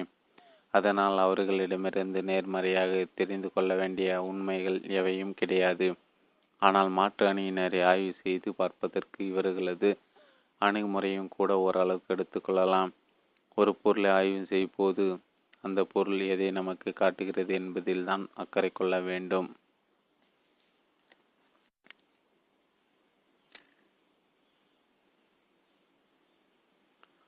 நாம் ஒவ்வொருவரும் ஏதோ சில கருத்துக்களையும் அனுபவங்களையும் பின்புலமாக வைத்துக்கொண்டு தான் ஆய்வில் ஈடுபடு ஈடுபட்டு வருகிறோம். நாம் நாம் கரு நாம் எந்த கருத்துக்களுக்கும் அனுபவங்களுக்கும் இல்லாத நிலையில் எந்த ஆய்வையும் செய்திட முடியாது. ஆனால் நாம் சில முடிவுகளோடு இருந்து கொண்டு ஆய்வு செய்திருவோமானால் நம்மால் நமது முடிவுகளுக்கு அப்பால் போக முடியாது. கயிற்றால் கட்டப்பட்ட பசுவானது அந்த கயிறு எட்டும் வரைதான் போக முடியும். ஆய்வு செய்யும்போது முன்முடிவு இல்லாமல் ஆய்வு செய்வதுதான் சரியாக இருக்க முடியும். நம்முடைய கருத்துக்களை மாற்றிக்கொள்ளும் தயார் நிலையில் ஆய்வு செய்வதுதான் உண்மையை கண்டறியும் வழியாகும். எல்லாவிடையில் நமது முடிவுகளை நாம் நாம் ஆய்வு செய்யும் பொருளை சிறைப்படுத்திவிடும். ஆகவே இல்லை கிடையாது இருக்க முடியாது என்ற முடிவுகளுடன் ஆய்வு செய்யாது. என்ன எப்படி எவ்வாறு ஏன் என்ற யதார்த்தமான கேள்விகளுடன் ஒரு பொருளை ஆய்வு செய்வதுதான் உண்மையை கண்டுபிடிக்கும் தகுதியுடையதாகும். இறைவன் இறைவன் தெய்வங்கள் தேவர் அசுரர் என்ற விவரங்கள் சம்பந்தமாக இல்லை கிடையாது இருக்க முடியாது என்ற முடிவுகளுடன் ஆய்வு செய்யாத நிலையில் நாம் எப்படிதான் ஆய்வு செய்வது? இவை பற்றி அவை சம்பந்தமான அனுபவ அனுபவங்களுடையவர்களின் வார்த்தைகளையும் அவை சம்பந்தமான ஆன்மீக நூல்களில் கூறப்பட்ட செய்திகளையும் தான் நாம் ஆய்வுக்கு எடுத்துக்கொள்ள வேண்டியுள்ளது. அவை பற்றிய செய்திகள் எப்படி ஒன்றுக்கு ஒன்று முரண்படாமல் அமைந்துள்ளன எப்படி நடைமுறை சத்தியத்தோடு சம்பந்தம் உடையன என்ற ரீதியில் தான் நாம் ஆய்வுகளை மேற்கொள்ள வேண்டியுள்ளது. அவற்றை அப்படியே நாம் நம்பி விட்டாமல் நமக்கு வேண்டியவற்றை மற்ற நமது தேவைகளுக்கு ஏற்ப எடுத்துக்கொள்வதுதான் நமக்கு சாத்தியப்பட்ட ஒன்றாகும். மற்றபடி எல்லாவற்றையும் அனுபவித்து அறிந்திடுவது சாத்தியமல்ல. நமது யுக்திக்கு பொருத்தமானவைகளை மட்டும் நாம் எடுத்துக்கொள்ளலாம். இல்லை கிடையாது இருக்க முடியாது என்று கூறுபவர்களுக்கும் இந்த ஆய்வுக்கும் எந்த சம்பந்தமும் கிடையாது. அதுபோல் தெய்வ நம்பிக்கையில் தீவிரமான பிடிவாதம் கொண்டு ஆய்வுக்கு இடம் கொடுக்க மாட்டேன் என்று கூறுபவர்களுக்கும் இந்த ஆய்வு பயன்படாது. அப்படி பார்க்கும்போது மிகவும் சொற்பமானவர்களுக்கு மட்டுமே இந்த ஆய்வு பயனுடையதாக இருக்கும். அந்த சொற்பமானவர்கள் நீங்களும் உருவாக இருக்கும் பட்சத்தில் நீங்களும் இந்த ஆய்வில் பங்கு பெறலாம். நான்கு பிரம்மமும் பிரபஞ்சமும் அனைத்தும் பிரம்மம் பிரம்மத்தை தர வேறு எதுவும் கிடையாது என்பது சாஸ்திரங்களின் கூற்று. பிரம்மந்தான் உயிர் அம்சம். அதுதான் சத் அதுதான் உண்மை. இந்த பிரம்மம் என்பது ஜட அம்சம் உடையதல்ல. இது உயிர் அம்சம் உடையது. இந்த பிரம்மத்திலிருந்து பிரபஞ்சம் தோன்றிருக்கிறது அந்த பிரபஞ்சம் என்பது பிராகிருதி என்ற பெயரில் அழைக்கப்படுகிறது. இந்த பிராகிருதி இரு வகையாக இருப்பதாக கூறப்படுகிறது. ஒன்று ஸ்தூல பிராகிருதி அடுத்தது சூட்சம பிராகிருதி. அது ஸ்தூல பிரபஞ்சமும் மற்றும் சூட்சம பிரபஞ்சமும் பிரபஞ்ச பிரம்மத்தில் இந்த பிரிவுகள் கிடையாது. பிரபஞ்சம் என்று கூறப்படும் கிருதியில்தாம் இப்படி இரண்டு பிரிவுகள் உள்ளன. ஸ்தூல கிருதி அல்லது ஸ்தூல பிரபஞ்சம் என்று கூறப்படுவதும் கூறப்படுவதும் திடமான ரூபமான இந்த உலகத்துக்கு காரணம் ஸ்தூல பிரகிருதி தான் பௌதீகமான இந்த உலகை உண்டு பண்ணியிருக்கின்றது. ஸ்தூல வடிவாக இருக்கும் இந்த உலகை உண்டு பண்ணுவதற்கு இந்த ஸ்தூல பிரகிருதி பஞ்சபூதங்களாக இருந்து இந்த செயலில் ஈடுபடுகிறது. ஸ்தூல பிரகிருதி என்பதும் பஞ்சபூதங்கள் என்பதும் வேறு வேறு அல்ல இரண்டும் ஒன்றே. ஸ்தூல பிரதி பிரகிருதியானது பஞ்சபூதங்களாக இருந்தே இந்த உலகத்தில் உள்ள அத்தனை பௌதிக அமைதி அமைப்புகளை உருவாக்கியுள்ளது. இந்நிலை சூட்சம பிர பிராகிருதியின் பங்கு என்ன? சூட்சம பிராகிருதி என்பது தான் சித் என்னும் அறிவின் அம்சமாகும். சூட்சும பிராகிருதியின் பிரபஞ்ச மனம் என் அல்லது மகத் என்று கூறப்படுகிறது. ஸ்தூல பிராகிருதி இப்படி பஞ்சபூதங்களாக இருந்து பௌதிக உலகத்து பொருட்களையும் உயிரினங்களையும் உற்பத்தி செய்கின்றனவோ அப்படி சூட்சம பிராகிருதியாக இருக்கும் பிரபஞ்ச மனம் என்னும் மகத் சூட்சமான உடல்களை உருவாக்குகின்றது. பஞ்சபூதங்களால் வடிவமைக்கப்பட்ட அனைத்தும் ஒன்று போலவே உள்ளன. எத்தனையோ விதமான பூமி பூமிகள் பூமி கோள்கள் நட்சத்திரங்கள் எத்தனை விதமான தாவரங்கள் மற்றும் உயிரினங்கள் இவை அனைத்தும் பஞ்சபூதங்களால் வடிவமைக்கப்பட்டுள்ளன. இப்படி சூட்சும சரீரங்களும் வித்தியாசங்களும் இருப்பதற்கு வாய்ப்புகள் உள்ளது. மனிதனை ஜீவ வியக்தி என்றும் ஈஸ்வரனை ஈஸ்வர வியக்தி என்றும் குறிப்பிடுகின்றன. அப்படி பார்க்கும்போது ஈஸ்வரன் என்பது கூட பிராகிருதியின் ஒரு உயர்ந்த அம்சமே. யோகா சாதனைகளில் ஈடுபடும் பலர் தங்களுடைய ஸ்தூல உடம்பிலிருந்து வெளிப்பட்டு தங்களோட சூட்சம் உடலோடு தற்காலிகமாக வெளியே வந்து விடுகின்றன. கொஞ்ச நேரம் கழித்து மீண்டும் தங்களுடைய ஸ்தூலமான உடலுக்கு சென்று விடுகின்றன. நமது ஸ்தூல உடல் என்பது ஸ்தூல பிரகிருதியின் அம்சம். நமது சூட்சும உடல் என்பது சூட்சும பிரகிருதியின் அம்சம். நம்முடைய மனம் என்பதும் உணர்வு நிலை என்பதும் சூட்சும உடலின் அம்சமாகும். மனம் இல்லாத உடல் தான் ஸ்தூலமான உடலாகும். எல்லா ஸ்தூல உடல்களும் சூட்சம் உடல் பொருந்தியிருந்தாலும் கூட மனித உடலில் பொருந்தியிருக்கும் சூட்சம் உடலானது சற்று முன்னேற்றகரமான அம்சங்களுடன் உள்ளது. சிந்தித்து செயல்படும் ஆற்றல் உள்ளதாக அந்த சூட்சம் உடல் அமைந்துள்ளது. இந்த சூட்சம் உடலின் மேம்பட்ட நிலையாக சில தெய்வீக அம்சமுள்ள சூட்சம் உடல்களும் இறைந்திட வாய்ப்புள்ளது. அதனையே தெய்வங்கள் என குறிப்பிடுகிறோம். நாம் நினைத்தால் நமது கைகளை நீட்டவோ அல்லது மடக்கவோ முடியும். நமது மனம் என்னும் சூட்சம் அம்சம்தான் இப்படி நமது பௌதீக உடலை இயக்குகிறது. இப்படி சில சூட்சமான தெய்வீக சக்திகளால் இந்த ஸ்தூல பிரபஞ்சத்தையும் தனது விருப்பத்துக்கேற்றவாறு இயங்குவதற்கு முடியும். அதனையே தெய்வீக சக்தி என குறிப்பிடுகிறோம். இந்த தெய்வீக சக்தியில் எதை வேண்டுமானாலும் செய்திடும் ஆற்றல் உள்ளவையாக கருதப்படுகின்றன. அப்படி அவற்றுக்கு ஆற்றல் இருப்பதால் அவை எதை வேண்டுமானாலும் செய்துவிட முடியுமா? ஆற்றல் மிக்க அந்த சக்திகளுக்கும் சில கட்டுப்பாடுகள் உள்ளன. அவற்றுக்கு உட்பட்டே அவைகளால் செயல்பட முடியும். கர்ம வினை என்பதை பற்றி பார்க்கும்போதுதான் ஒருவருடைய விதி அமைப்பு எப்படி உள்ளது அவர் இந்த பிறவியில் என்னென்ன அனுபவிக்க வேண்டியுள்ளது என்ப என்பதை பற்றியெல்லாம் கூறுகிறார்கள். நம் இறைவனை நாடி இறைவனை புகழ்ந்து பாடி எனக்கு இப்படி இப்படியெல்லாம் நன்மை புரிய வேண்டும் என்று கேட்டு அந்த இறைவனும் நமது பூச்சிக்கும் பூச்சிக்கும் மயங்கி நமக்கு வேண்டிய அனுகூலங்களை எல்லாம் செய்கிறார் என்று கூறுவது நியாயமாகப்படவில்லை. நாம் செய்த நல்ல காரியங்களுக்கு நல்ல பலன்களையும் தீய காரியங்களை தீமையான பலன்களையும் நாம் அடைகிறோம் என்றால் அதில் ஒரு நியாயம் இருக்கிறது. அப்படியானால் நாம் நம்முடைய தலைவிதிப்படி சில கஷ்ட நஷ்டங்களை அனுபவிக்கிறோம் என்றால் அது நாம் ஏற்கனவே செய்த தீவினைகளின் காரணமாக இருக்க முடியும். எல்லாமே இறைவன் செயல்தான் என்றால் நமக்கு ஏற்படும் கஷ்ட நஷ்டங்களுக்கு இறைவனை பொறுப்பு என்றாகிவிடும். ஒருவருக்கு கஷ்டத்தையும் இன்னொருக்கு இன்பத்தையும் இறைவன் கொடுத்திடும் பட்சத்தில் இறைவன் பாரபட்சமுடையவனாக ஆகிவிடுகிறான் விடுகின்றான். ஆகவே நம்முடைய நன்மைகளுக்கு நன்மை தீமைகளுக்கு நாம் செய்த நல் நல்வினைகளும் தீவினைகளும் காரணம் என்றும் இருந்தால் மட்டுமே அது நியாயமாக உள்ளது. அத்தியாயம் ஐந்து மூவினைகள். நமது நல்வினை தீவினை என்பது என்ன? நமது கர்மா என்பது என்ன? கர்மா பலன் என்பது என்ன? பாவ புண்ணியங்கள் என்பது என்ன? கர்மாவை மூன்று வகையாக பிரிக்கிறார்கள். சஞ்சித கர்மா பிராப்த கர்மா ஆகா ஆகாயமிய கர்மா. இப்படி மூ வகை கர்மாக்கள். சஞ்சித கர்மா என்பது கர்மாக்களின் குவியல். கர்மாக்களின் குவியல் நாம் எத்தனையோ ஜென்ம ஜென்மாவில் எத்தனையோ பாவ புண்ணியங்களை நல்லவனை தீவனைகளை செய்திருக்கலாம். அவற்றின் ஒட்டுமொக தொகுப்பு தான் சஞ்சித கர்மா. நாம் நம்முடைய மொத்த பணத்தையும் வங்கியில் சேர்த்து வைத்துள்ளோம் என்றால் நம்முடைய சேமிப்பு கணக்கில் உள்ள மொத்த தொகை தான் சஞ்சித கர்மா. நாம் வங்கியில் பணத்தை சேமித்து வைத்திருக்கிறோம் என்றால் மொத்த பணத்தையும் ஒரே தடவையாக எடுத்து செலவு செய்து விடுவதில்லை. நமது தேவைக்கு மாத்திரம் கொஞ்சம் எடு கொஞ்சம் எடுத்துக்கொள்கிறோம். நாம் செலவுக்கு எடுத்துக்கொள்வது போக மீதி நமது கணக்கிலே இருக்கிறது. அப்படி நாம் இந்த பிறவியில் அனுபவிப்பதற்காக எடுத்துக்கொண்டு வரும் கர்மா தான் பிராரப்த கர்மா. மொத்த கர்மாவை நம்மால் ஒரே பிறவியில் அனுபவித்து தீர்த்திட முடியாது. ஆகவே கொஞ்ச கர்மாக்கள் மட்டுமே இந்த பிறவியில் அனுபவிப்பதற்காக ஒதுக்கப்பட்டுள்ளன. அப்படி இந்த பிறவிக்காக மட்டுமே நாம் அனுபவிக்க எடுத்துக்கொண்டு வந்த கர்மதான் பிராரப்த கர்மாவாகும்.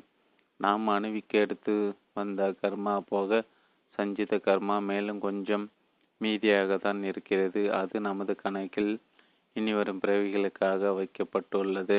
சரி பிராரப்த கர்மா நாம் எடுத்துக்கொண்டு வந்துவிட்டோம். அந்த பிராரப்தத்தை நாம் அனுபவித்து முடிவிக்கிறோம் நாம் செலவு செய்வதற்காக வங்கியிலிருந்து எடுத்த பணம் தான் பிராரப்த கர்மா என்று பார்த்தோம். அப்படி நாம் செலவு செய்வதற்காக எடுத்துக்கொண்டு வந்த பணத்தை செலவு செய்வதோடு நின்று விடாமல் ஒரு தொழிலில் முதலீடு செய்து விடுவதாக வைத்துக்கொள்வோம். இப்போது நாம் செய்த முதலீட்டின் காரணமாக உபரியாகவும் வருவாய் வந்து விடுகிறது. இப்படி நாம் பிராரப்த கர்மாவை அனுமதிக்கும் போது புதிதாகவும் நல்வினை மற்றும் தீவினைகளை செய்து விடுகிறோம். அதன் விளைவாக புதிதாகவும் கர்மவினை தோன்றிவிடுகின்றது அப்படி புதிதாக தொற்றுவிக்க கர்மா தான் ஆகாயமே கர்மா. ஆகாயமே கர்மா என்பது நம்மால் புதிதாக தொற்றுவிக்கப்பட்டது. சஞ்சித கர்மாவும் பிராரப்த கர்மாவும் பழவினை ஆகும். ஆகாய கர்மா மட்டுமே புதுவினையாகும். அப்படி நாம் புதிதாக சேர்த்து கொண்ட ஆகாயம கர்மாவை நாம் நமது சேமிப்பு கணையில் சேர்த்து விடுகின்றோம். இதனால் நமது சஞ்சித கர்மாவின் நெஞ்சிருக்கும் தொகையானது அம்சமானது அதிகரித்து விடுகின்றது. பிராரப்த கர்மாவுக்கு எடுக்கப்பட்ட கர்மங்கள் எல்லாம் ஆகாய கர்மங்களால் ஈடு செய்யப்பட்டு விடுகின்றன. ஆகவே நமது சஞ்சித கர்மா என்பது எப்போதும் நிறைந்து காணப்படுகிறது. இப்படி மூன்று வித கர்மாக்கள் பற்றியும் கூறப்படுகின்றன. இவற்றை பற்றி தெரிந்து கொண்டதால் நமக்கு ஆகப்போது என்ன? சஞ்சிதம் என்பது அளவிட முடியாத அம்சமாக உள்ளது. பிராரப்த கர்மா என்பதுதான் ஒரு எல்லைக்குட்பட்டது. அதை மட்டும் நாம் இந்த பிரிவில் அனுபவித்திற்கு எடுத்து வந்துள்ளோம். அந்த பிராரப்த கர்மாவை பற்றி தான் நம்முடைய ஜாதக ஜோதிடங்கள் அனைத்து விவரிக்கின்றன. இந்த பிறவில் நாம் எப்படிப்பட்ட சூழ்நிலையில் எப்படிப்பட்ட தகுதிகளோடு பிறக்கிறோம்? என்னென்ன பணிகளை மேற்கொள்கிறோம் என்னென்ன பிரச்சனைகளை சந்திக்கிறோம் நம்முடைய சொந்த பந்தங்கள் யார் யார் நமக்கு என்னென்ன ஆபத்துகளும் நோய்களும் ஏற்படும் எப்போது நமக்கு மரணம் ஏற்படும் இப்படி நமது இந்த பிறவியை நிர்ணயிக்கும் பிராரப்த கர்மா எப்படி அமைந்துள்ளது என்பதை நமது ஜாதக ஜோதிடங்கள் விவரிக்கின்றன. நம்மை முன்பின் அறியாதர் கூட தங்களுடைய ஜாதக ஜோதிட ஆற்றலால் நம்மை பற்றிய விவரங்களை தெளிவாக கூறிவிடுகிறார்கள். எவருக்கும் தெரியாத விவரத்தை கூட கூறிவிடுகிறார்கள் இது எப்படி சாத்தியம்? ஜாதகத்தோடு ஜோதிடங்களுக்கு கூட ஒரு வகையில் கணிதத்தை அடிப்படையாக கொண்ட விஞ்ஞானமாகவே வளர்ந்துள்ளது. சிரமம் அதிகம் எடுத்துக்கொண்டு நல்ல முறையில் கணித்து பார்த்திடுவார்களே. ஆனால் நம்மை பற்றிய விவரங்கள் மிகவும் துல்லியமாக வந்துவிடுகின்றன. ஆனால் எவ்வளவு திறமைசாலியான திறமைசாலியான ஜோதிட மேதைகளானாலும் சரி எதிர்காலத்தை கணித்து கூறுவதில் மட்டும் தவறு செய்து விடுகிறார்கள். அவர்கள் நடக்கும் என்று கூறியதே நடக்காமல் போய்விடுகின்றது. அவர்கள் நடக்காது என்று கூறியதே நடந்து விடுகின்றது. ஏன் இப்படி? இதற்கு அவர்களால் கூட சரியான விளக்கம் சொல்ல முடியாது. ஒன்பது கிரகங்களை வரிசைப்படுத்தி சில கட்டங்களை அமைத்து அந்த கிரகங்கள் இருக்கும் இடத்தை பொறுத்து கணிதங்களை மேற்கொள்கின்றன. அந்த கிரகங்களின் சக்தியின் சில காரியங்கள் நடந்துவிடும் என்ற நம்பிக்கையும் ஏற்படுத்தி ஏற்படுத்தி இருக்கிறார்கள் ஒரு மோட்டார் வாகனத்தில் வேகத்தை காட்டும் மீட்டர் பொருத்தப்பட்டிருக்கும். மோட்டார் வாகனம் எவ்வளவு வேகமாக ஓடும் ஓடுமோ அந்த வேகத்தை பற்றிய விவரம் அந்த மீட்டரில் தெரியும். அந்த மீட்டரில் நகர்ந்து கொண்டிருக்கும் உள்ளானது வண்டியின் வேகத்தை காட்டும்.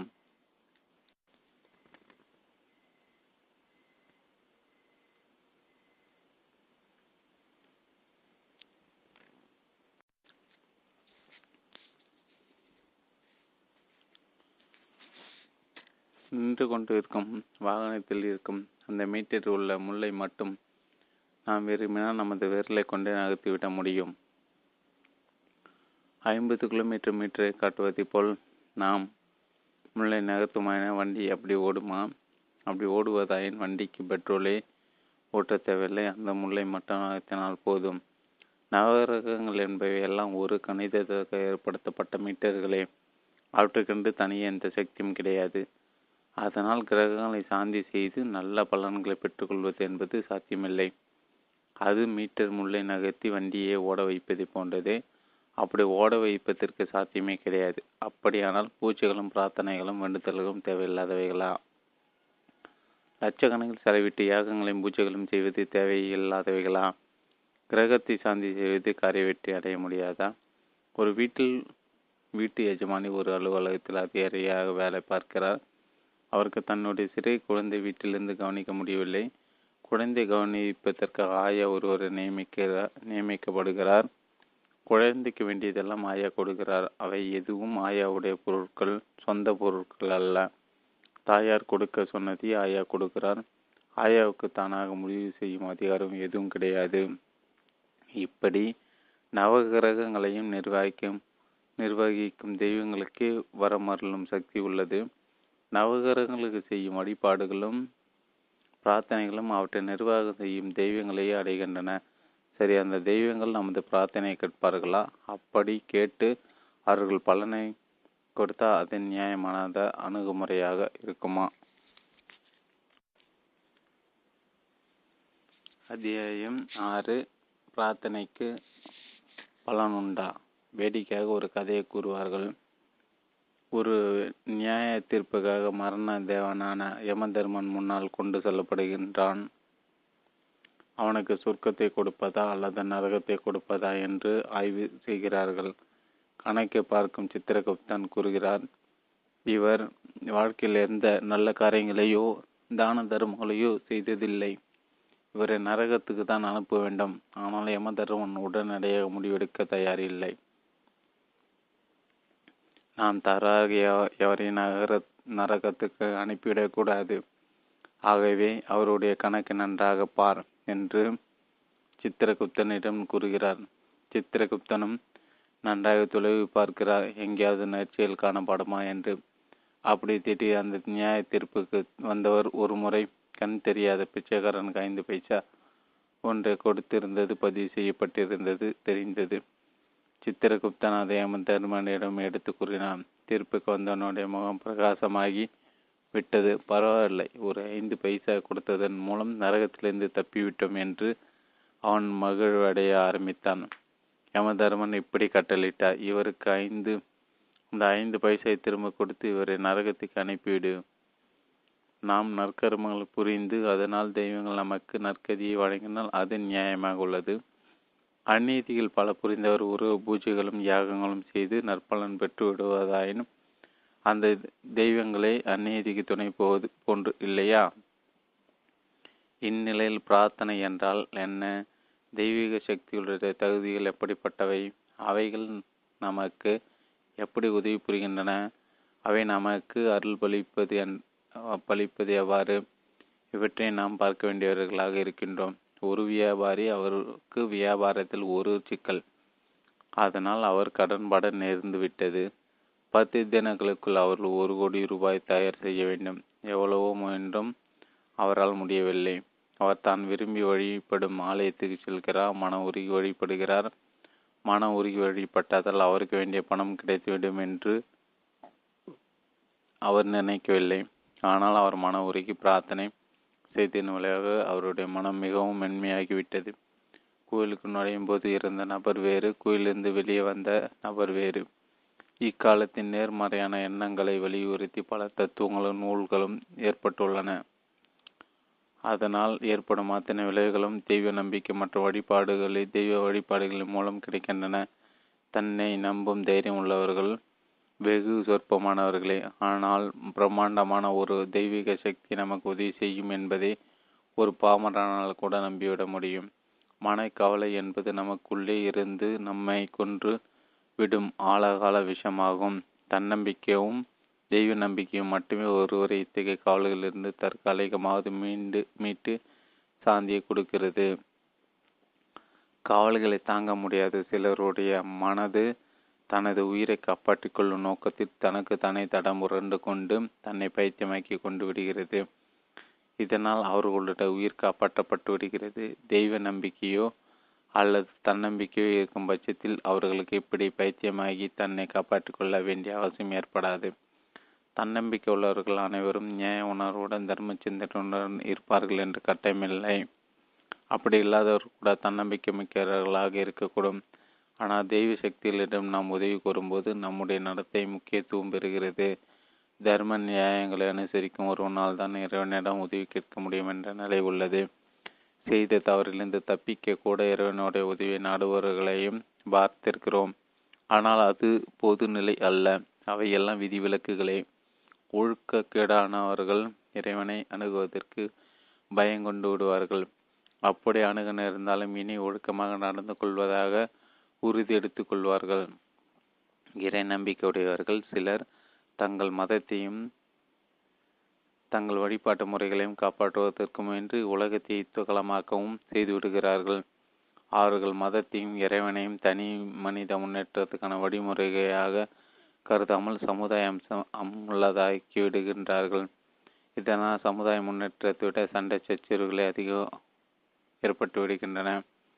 இவையெல்லாம் நமது ஆய்வுக்கு தொடர்பில்லாத செய்திகள். அவற்றிலிருந்து நமக்கு தேவையானது எதனையும் எடுத்துக்கொள்ள சாத்தியமில்லை. ஆகவே அதனை நாம் கை விட்டுவிட்டு மேலே தொடர்வதுதான் சிறந்தது. ஏழு அத்தியாயம் ஏழு தெய்வங்களால் சாத்தியமாகுமா? நமது பிரார்த்தனைகளை பற்றியும் இறைவன் அதற்கு அருள் புரிவதை பற்றியும் பார்த்து கொண்டிருக்கிறோம். நமது பிரார்த்தனைகளுக்கு இறைவன் செவி சாய்ப்பது உண்டா? அப்படி நிகழ்ந்திருக்கிறதா? பிரார்த்தனையின் காரணமாக எத்தனையோ அற்புதங்கள் நிகழ்ந்ததாகவும் தங்களுடைய பிரச்சனைகள் எல்லாம் தீர்ந்து விட்டதாகவும் பலர் கூறுகின்றனர். அவர்கள் குற்று பொய்யானவை அல்ல. அவர்கள் அவர்கள் ஏற்பட்ட அனுபவங்களை கூறுகின்றன. அவை அற்புதங்களாக பேசப்படுகின்றன. ஏனெனில் அவை யாவும் தினசரி நிகழ்ந்திடும் சர்வசாதாரணமான நிகழ்வுகள் அல்ல. அது சம்பந்தமாக நாம் கணக்கு எடுத்து கொண்டோமானால் அப்படி நாம் பிரார்த்தனை நிறைவேறு என்று அமையது வெறும் ஒரு சதவீதம் மட்டுமே உள்ளது. தொண்ணூற்றி ஒன்பது சதவீதம் நிறைவேறாமல் போய்விடுகின்றது. ஒவ்வொரும் பலவிதமான கோரிக்கைகளை வைத்திருக்கும் போது அவற்றில் ஏதாவது ஒன்று நிறைவேறிவிடலாம். அது தற்செயலாக ஏற்பட்டதா? இறைவன் கருணால் ஏற்பட்டதா என்று கூட அறிவித்து கூறிவிட முடியாது. எங்கேயோ ஒன்றுதான் மிக அபூர்வமாக தற்செயலாக இது நடந்திருக்க முடியாது. இறை இறை சக்தியின் இறை சக்தியின் உதவி இல்லாமல் இது நடந்திருக்க முடியாது. என்று சொல்லக்கூடிய அளவில் நடந்துள்ளது. சரி அந்த அபூர்வமான ஒரு நிகழ்வை எடுத்துக்கொள்வோம். நமக்கு ஏற்பட்ட பிரச்சனையிலிருந்து இறைவன் இறைவனுடைய அருளினால் மட்டுமே மீண்டும் விடுவதாக வைத்துக்கொள்வோம். நமது முயற்சிகள் உதவி செய்யவில்லை. நமது ஜாதக ஜோதிடங்கள் கூட நம்மை கைவிட்டு விடுகின்றன. நமக்கு தீர்வே கிடையாது என என்று ஜாதக ஜோதிடங்களும் கூட கூறிவிட்ட நிலையில் நமது பிரார்த்தனையின் மூலம் இறை அருள் நமக்கு வேண்டிய தீர்வு கிடைத்து விடுவதாக வைத்துக்கொள்வோம் இது எப்படி சாத்தியம்? நமக்கு விதிக்கப்பட்டவைகளை மீறி இது எப்படி நடந்து விடுகிறது? நம்முடைய பிரார்த்தனையை கேட்டு இறைவன் மயங்கி விட்டாரா? அவர் தனது விருப்பத்துக்கு ஏற்ற வகையில் விதிமுறைகளை மீறி பிரா பிராரப்த கர்மாவை மீறி நமது உதவி செய்து விடுகிறாரா? தன்னை பிரார்த்தித்து தன்னை மகிழ் மகிழ்வித்தவனை தானும் மகிழ்விக்க வேண்டும் என்று கருதி விதிமுறைகளையும் மீறி நமக்கு உதவி செய்து விடுகிறாரா? அப்படி அவர் செய்வாரெனில் அவரும் வாக்குற்றவாளியாகி விடுவார். அவருடைய சொந்த விருப்பு வெறுப்புகளை காட்டுவாரெனால் அவரும் ஒரு சராசரி மனிதராக அல்லவா போய்விடுவார் அப்படி விதியை மீறி செயல்படுவதற்கு அவர் என்னதான் நியாயத்தை கூறப்போகிறார் இந்த நிலைதான் பிராரப்தை கடந்த செயல் என்றால் என்ன என்பதை பார்க்க வேண்டிய நிலையில் உள்ளோம். பிராரப்த கர்மா என்பது நாம் இந்த பிறவில் அனுபவித்து முடித்து முடிப்பதற்காக எடுத்துக்கொண்ட எடுத்துக்கொண்ட வந்த கர்மா அதன்படி தான் நம்முடைய இந்த பிறவி அமைந்துள்ளது. அந்த பிராரப்த கர்மா என்பது நம்முடைய மொத்த கர்மாவான சஞ்சித கர்மாவிலிருந்து எடுத்துக்கொண்டு வரப்பட்ட ஒரு சிறிய பகுதி மட்டுமே. நம்முடைய சஞ்சித கர்மா தான் நம்முடைய மொத்த கர்மா. அந்த மொத்த கர்மாவும் இறைவனால் ஏற்படுத்தப்பட்டவை அல்ல. அவையாவும் நம்முடைய செயல்களால் ஏற்படுத்தப்பட்ட தொகுப்பே ஆகும். நாம் செய்த நல்வினை மற்றும் தீவினைகளால் நாம ஏற்படுத்தி வைத்த தொகுப்பே ஆகும். நம்முடைய சஞ்சித கர்மாவுக்கு இறைவனே வேறு எவருமோ பொறுப்பல்ல நாம் மட்டுமே பொறுப்பு. அவை அனைத்து நம்முடைய சொந்த சேமிப்பு மட்டுமே. நாம் பிராரப்தத்தை மட்டுமே எடுத்துக்கொண்டு பிறவி எடுத்துள்ளோம். பிராரப்தத்தை மட்டுமே அனுபவித்து வருகிறோம். அந்த பிராரப்த படியே அனைத்தும் நடந்து வரும்போது அதனை மீறி நம்மை நம்முடைய பிரச்சனையிலிருந்து காப்பாற்றும்படி இறைவனிடம் வேண்டுகிறோம். நம்முடைய பிராரப்தம் கூட நம்மை காப்பாற்ற முடியாமல் நம்மை கைவிட்டு விட்டது. இந்நிலையில் இறைவனுடைய கருணையினால் அற்புதம் நிகழ்கின்றது. பிராரப்தத்தை மீறி நாம் காப்பாற்றப்பட்டு விடுகிறோம். இது எப்படி நிகழ்கின்றது? இறைவன் எப்படி இதனை செய்ய முடிகிறது? நம்முடைய பிரார்த்தனையில் பிரார்த்தனையில் நியாயம் இருக்கும் நிலையில் இறைவன் நம்முடைய சஞ்சித கர்மாவில் எஞ்சியிருக்கும் சில நன்மையான அம்சங்களை எடுத்து நம்மளுக்கு கொடுத்து விடுகிறார். நம்மை காப்பாற்ற தகுந்த அம்சம் நம்முடைய சஞ்சித கர்மாவிலும் கூட இடம்பெறாத நிலையில் இறைவனால் கூட நமக்கு உதவ முடியாது. அவரும் நம்மோடு சேர்ந்து நமக்காக வருத்தப்பட்டு கொள்ளலாம். அவ்வளவுதான். அவரால் முடியும். இதனால் தான் பல சந்தர்ப்பங்களை பிராரப்தத்தை மீறிய பலனை இறைவனால் கொடுக்க முடிந்து விடுகின்றது. ஜாதி தோ ஜோதிடங்களின் குற்றம் முடிவுகளும் நமது பிரார்த்தனையினால் பொய்யாக்கப்பட்டு விடுகின்றன. அப்படியானால் எல்லோரும் இறைவனை வணங்கி விதியை மாற்றி அமைத்து கொள்ளுங்கள் என்பதை நாம் கூற வருகிறோம். விதியை மதியால் வெல்லுவது என்பது இதுதானா? அப்படியானால் விதியை வெல்ல விரும்புபவர்கள் அனைவரும் இறைவனை வழிபட்டால் தான் முடியுமா? நம்முடைய முடிவை நாத்திகர்கள் ஏற்றுக்கொள்வார்களா? எத்தனையோ மதங்களும் எத்தனையோ விதமான பிரார்த்தனை முறைகளும் சம்பிரதாயங்களுமே உள்ளன. நம்முடைய கருத்துக்களுக்கும் அவர்களுடைய கருத்துக்களுக்கும் மற்றும் சம்பிரதாயங்களுக்கும் எந்த தொடர்பும் கிடையாது. நாம் கூறும் கர்மாக்களை அவர்கள் ஏற்றுக்கொள்ள மாட்டார்கள். பிறவி கொள்கைகளை கூட எல்லா மதங்களும் ஏற்றுக்கொள்வதில்லை. அப்படியானால் அனைவருக்கும் பொதுவான பொது உண்மை என்ன? அத்தியாயம் விட்டு ஆகாயமிய கர்மா. இதுவரையிலும் பிராரப்த கர்மா என்றால் என்ன? சஞ்சித கர்மா என்றால் என்ன என்பதை பார்த்தோம். அடுத்து நாம் பார்க்க வேண்டியது ஆகாயமிய கர்மா. சஞ்சிதம் என்பது நம்முடைய சொந்த சேமிப்பு. அதிலிருந்து நாம் செலவு செய்வதற்கு எடுத்து எடுத்து வந்தது பிராரப்தம்.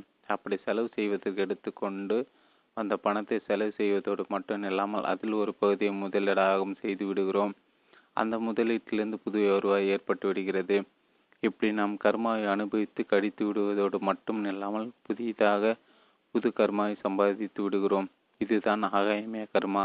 இந்த ஆகாயமய கர்மா அனைத்தும் நாம ஏற்படுத்தி கொண்டவை. இவை நமது சொந்த சேமிப்பில் சேர்ந்து விடுகின்றன.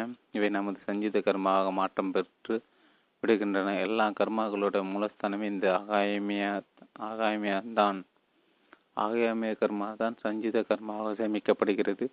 அதுதான் பிறகு பிராரப்த கர்மாவாக அனுபவத்துக்கு எடுத்துக்கொள்ளப்படுகிறது நம்முடைய பிராரப்த கர்மாவின்படி நமக்கு ஏற்படும் சோதனைகளிலிருந்து நம்மை காப்பாற்ற இறைவனும் கூட சஞ்சித கர்மாவிலிருந்து எதையாவது எடுத்து கொண்டு வர வேண்டியுள்ளது. சஞ்சித கர்மாவிலிருந்து இறைவன் நமக்கு வேண்டியதை எடுப்பதற்கு பதிலாக ஆகம கர்மாவிலிருந்தும் எதையாவது எடுக்க முடியுமா? முடியாது. முடியவே முடியாது. ஏன்? மாணவர்கள் தேர்வு எழுவதை பற்றி நாம் அனைவரும் தெரிந்து வைத்திருக்கின்றோம். சில வேளைகளில் மாணவர்களுக்கு கொடுக்கப்பட்ட பாடத்திட்டங்களை மீறி தவறுதலாக கேள்விகள் கேட்டு விடுவதுண்டு. அந்நிலையில் அந்த கேள்விக்கு பதில் பதிலளிக்க முனைந்தவர்கள் அனைவருக்கும் முதி முழு மதிப்பெண் கொடுத்து விடுவதுண்டு. ஆனால் அந்த கேள்வியை கண்டு கொள்ளாதவர்களுக்கு அப்படி மதிப்பெண் கொடுப்பது கிடையாது. ஏதாவது இருந்தால் தானே மதிப்பெண் கொடுக்க முடியும்? ஆகாயமியம். ஆகாயமிய கர்மா என்பது இதுவரை இல்லாத ஒன்று. இனிமேல் தான் ஏற்படக்கூடிய ஒன்று. அதனால் அதனால் நமது ஆகாமிய கர்மாவிலிருந்து எந்த நன்மையும் இறைவனால் கூட எடுத்து கொடுக்க முடியாது. இறைவனால் எடுத்து கொடுக்க முடிந்ததெல்லாம் சஞ்சித கர்மாவிலிருந்து எதையாவது எடுத்து கொடுத்து உதவுதான். ஆகாயமய கர்மா எப்படி நிகழ்கின்றது? ஒரு பண்டிதருடைய தோட்டத்துக்குள் பசுமாடு ஒன்று புகுந்து விட்டது அந்த பண்டிதர் ஒரு கம்பை எடுத்து மாட்டை அடித்து கொண்டு விட்டார். எல்லோரும் அவரிடம் பசுவை கொண்டது பாவம் அல்லவா என்று கேட்டனர். அவர் அதற்கு கைகள் இரண்டும் தேவர்கள் தலைவன் இந்திரனுக்கு சொந்தமானவை. ஆகவே கைகளால் செய்யும் பாவங்கள் அனைத்தும் இந்திரனை சேரும் என்று அந்த பண்டிதர் கூறிவிட்டார். ஒரு நாள் அந்த பண்டிதர் தோட்டத்துக்கு நீர் விட்டு அதனை பராமரித்து கொண்டிருக்கும் போது இந்திரன் ஒரு அழகிய பெண்ணுடைய வடிவத்தில் அங்கே வந்து தோட்டத்தையும் தோட்டத்தில் உள்ள மலர்களையும் பார்த்து வியந்தார். உள்ள அரு அற்புதமான தோட்டத்தையும் இந்த மலர்கள் உருவாக்கியது யார் என்று கேட்டார். அந்த பண்டிதன் நானே பாடுபட்டு எனது சொந்த கைகளால் ஒவ்வொன்றையும் பார்த்து பார்த்து உருவாக்கிதான் இந்த தோட்டம் என்று கூறினார். உடனே இந்திரன் தனது சுய உருவுக்கு வந்து தோட்டத்தை உருவாக்கும் போது உமக்கு சொந்தமாக இருந்த கைகள் பசுமாட்டை கொல்லும் போது மட்டும் எப்படி எனக்கு சொந்தமாகிவிட்டன அது தெரிந்து போகத்தான் வந்தேன் என்று கேட்டார். ஆகாய கர்ம அனைத்து முழுக்க முழுக்க நமக்கு சொந்தமானவையே அவற்றை நாம் மட்டுமே ஏற்படுத்தியுள்ளோம். எனது விதிதான் காரணம் என்றோ எனது முன்வினைதான் காரணம் என்றோ கூறிவிட முடியாது. பிராரப்த கர்மாக்கள் அனைத்தும் சில சூழ்நிலைகளை நமக்கு அழைத்து அமைத்து கொடுக்கின்றன என்பதை உண்மை என எடுத்துக்கொண்டாலும் ஆகிய கர்ம என்பது முழுக்க முழுக்க நம்முடைய சொந்த விருப்பத்தின் மூலமே ஏற்படுகின்றது. பிராரப்த கர்மாவின் மூலமாக மூலம்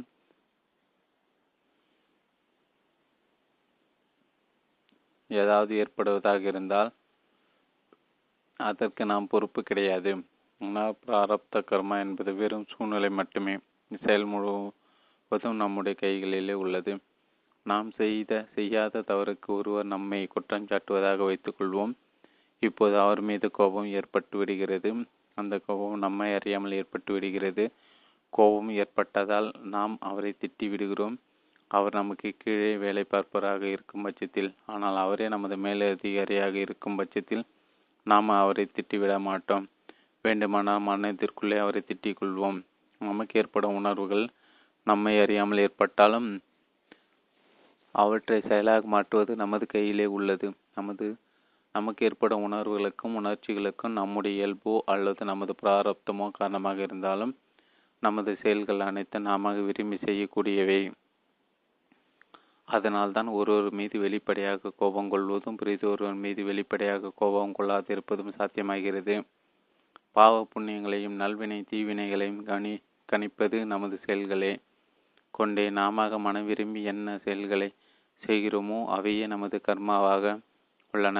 அவையே ஆகாயமே கர்மாவாக உள்ளன. நம்முடைய செயல்களை நாம சிந்தித்து முடிவெடுத்து செய்யக்கூடிய சுதந்திரம் நமக்கு உள்ளது. நாம சிந்தித்து நாம முடிவெடுத்து நாம செயல்படுவதுதான் நமது செயல். அதுதான் ஆகாமையாக அமைகிறது. அந்நிலை தான் நாம் நமது செயல்கள் அனைத்தையும் செய்து வருகிறோம். நமது செயல்களுக்கு நாம் மட்டுமே பொறுப்பாவோம். நமது பிராரப்தமும் இறைவனும் பொறுப்பு கிடையாது. நமது ஆகாமிய கர்மங்கள் அனைத்தும் நாம் செய்யும் போது மட்டும்தான் புதிதாக தோன்றி வருகின்றன. அப்படி உறுதி செய்யப்பட்ட கர்மாவுக்கு நாம் மட்டுமே பொறுப்பு. அந்த ஆகாயம கருமா இதுவரை எந்த கணக்கிலும் வரவு வைக்கப்பட்ட ஒன்று அல்ல. இப்போதுதான் முதன் முறையாக உருவாகியுள்ளது. இனிமேல் தான் அது நமது கணக்கில் சேர்க்கப்படும். அப்படி உருவாகும் ஆகியமை கர்மா நேரடியாக சென்று சஞ்சித கர்மாவுடன் சேர்ந்து கொள்வதில்லை. அவர் நேரடியாக சஞ்சித கர்மாவுடன் சேர்ந்து கொள்வதாக கூறப்பட்டாலும் அப்படி அது சேர்ந்து கொள்வதில்லை. அது முதலில் நாம் அனுபவித்து வரும் பிராரப்த கர்மாவை தான் சென்று அடைகின்றது அதனால் தான் பல சந்தர்ப்பங்களில் நாம் இந்த பிறவியில் செய்த நல்லவை கட்டவைகளுக்கான பலனை இந்த பிறவிலே அனுப்பிக்க வேண்டியதாகி விடுகின்றது. அத்தியாயம் ஒன்பது விதியை வெல்ல முடியுமா? இந்த ஆகாயம் என்பது நாம் ஏற்கனவே சேர்த்து வைத்ததும் இல்லை அதிலிருந்து நாம் எடுத்து கொண்டு வந்ததும் இல்லை. இது தெய்வமோ அல்லது சமுதாயமோ நமக்கு கொடுத்ததும் இல்லை. இப்படித்தான் நான் நடந்து கொள்வேன் என்று நாம முடிவெடுத்து நாம நமது சுயரூப விருப்பத்தை கொண்டு ஏற்படுத்துவது இந்த ஆகாயமே. அந்த ஆகாயமையும் நமது சஞ்சீதத்தின் கட்டுப்பாட்டிலோ நமது பிராரப்தத்தின் கட்டுப்பாட்டிலோ அல்லது தெய்வங்களின் கட்டுப்பாட்டிலோ உள்ளது கிடையாது. அது முழுக்க முழுக்க நமது கட்டுப்பாட்டில் மட்டுமே உள்ளது. நமது முடிவுக்கு மட்டுமே கட்டுப்பட்டது. நாம் எப்படி முடிவு செய்கின்றோமோ அப்படித்தான் நமது செயல் அமைந்து விடுகின்றது. நமது சூழ்நிலையின் அமைவுக்கு நமது பிராரப்தம் காரணமாக அமையலாம். ஆனால் அதனுடைய கட்டுப்பாட்டில் அமைந்ததல்ல ஆகாயமே. அது நமது முடிவுக்கு மட்டும் கட்டுப்பட்டது. அது வேறு எதற்கும் கட்டுப்பட்டது கிடையாது. நம்முடைய ஆகாயம்தான் எல்லா கர்மாக்களும் பிறப்பிடமாக அமைந்து எல்லா விதமான மற்ற கர்மாக்களையும் உருவாக்கின்றது. ஆனால் ஆகாயம் என்பது நமது முடிவுக்கு மட்டுமே கட்டுப்பட்டது. நாம் விவேகத்துடன் முடிவெடுக்கும் பட்சத்தில் ஆகாமியம் என்பது விவேகத்துடன் கூடியதாக மாறிவிடுகின்றது.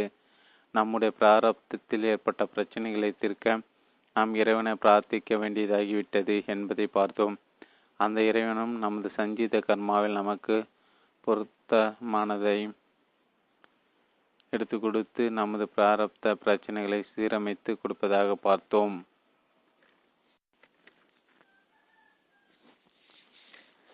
நமது சஞ்சீத கர்மாவில் நமக்கு பொருத்தமானதை எடுத்து கொடுத்து நமது பிராரப்த பிரச்சனைகளை சீரமைத்து கொடுப்பதாக பார்த்தோம்.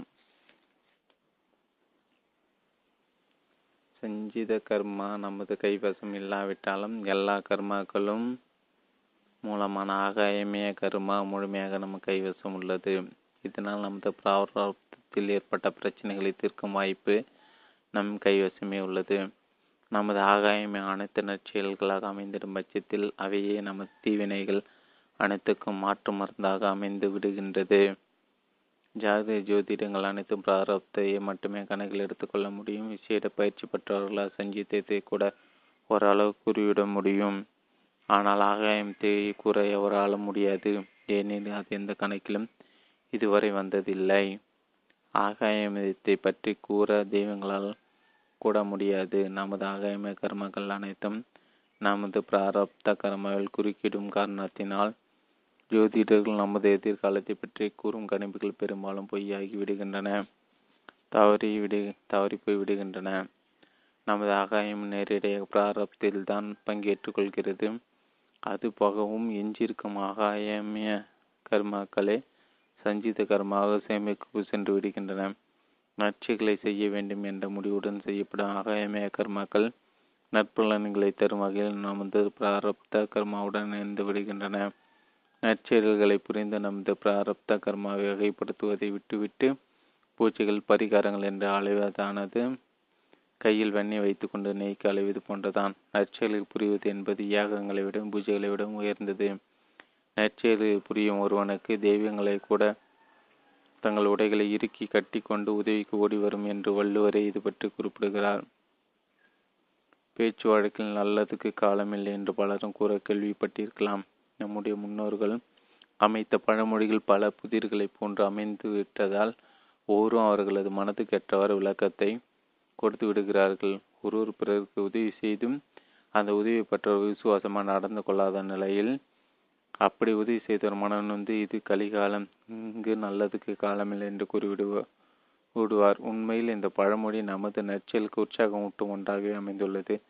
நாம் ஏதாவது ஒரு செயலை செய்ய ஆரம்பிக்கும் போது நேரங்காலம் பார்த்து ஆரம்பிப்பது வழக்கம். ஆனால் நற்செயல்களை புரிவதற்கு கால நேரங்களை பார்த்து கொண்டிருக்க வேண்டாம் என்பதை அறிவுறுத்தி இந்த பழமொழி இப்படி கூறப்பட்டுள்ளது. நேரங்காலம் பார்க்காமல் நற்செயல்களை செய்துவிடுவாயாக என்பதுதான் இதன் உண்மையான பொருள். அத்தியாயம் பத்து நற்பண்புகள் அவசியம். நமது நற்பண்புகளை வளர்ப்பது சம்பந்தமான இன்னும் ஒரு பழமொழியும் அதன் ஒவ்வொருவரும் ஒவ்வொரு விதமாக பந்தாடி வருவதையும் பார்க்க நேர்ந்தது. அந்த பழமொழி இதுதான். பந்திக்கு முந்து படைக்கு பிந்து. ஒவ்வொருவரும் தங்களுடைய புலமையெல்லாம் இந்த பழமொழி மீது ஏற்றி வைத்து இந்த பழமொழியை செதித்து விட்டனர். முதற் பந்தியில் சாப்பிட்டால் நல்லா பச்சனங்கள் கிடைக்கும். கடைசி பந்திக்கு போனால் சில ஐட்டங்கள் இல்லாமல் போய்விடும். படையில் செல்லும் போது எதிரி பற்றி தெரியாமல் கண்மூடித்தனமாக பாய்ந்து சென்றுவிடக்கூடாது விடக்கூடாது. தான் செல்ல வேண்டும். இப்படி எத்தனையோ விதமான விளக்கங்களை கொடுத்துள்ளன. ஆனால் அதனுடைய உண்மையான பொருள் வேறு. சாப்பாடு என்பது வேறு பந்தி என்பது வேறு. தனியாக இருந்து கூட சாப்பிட்டு விடலாம். தனியாக இருந்து பந்தி போட முடியாது. பந்தி என்பது பலரும் சேர்ந்து சாப்பிடுவது.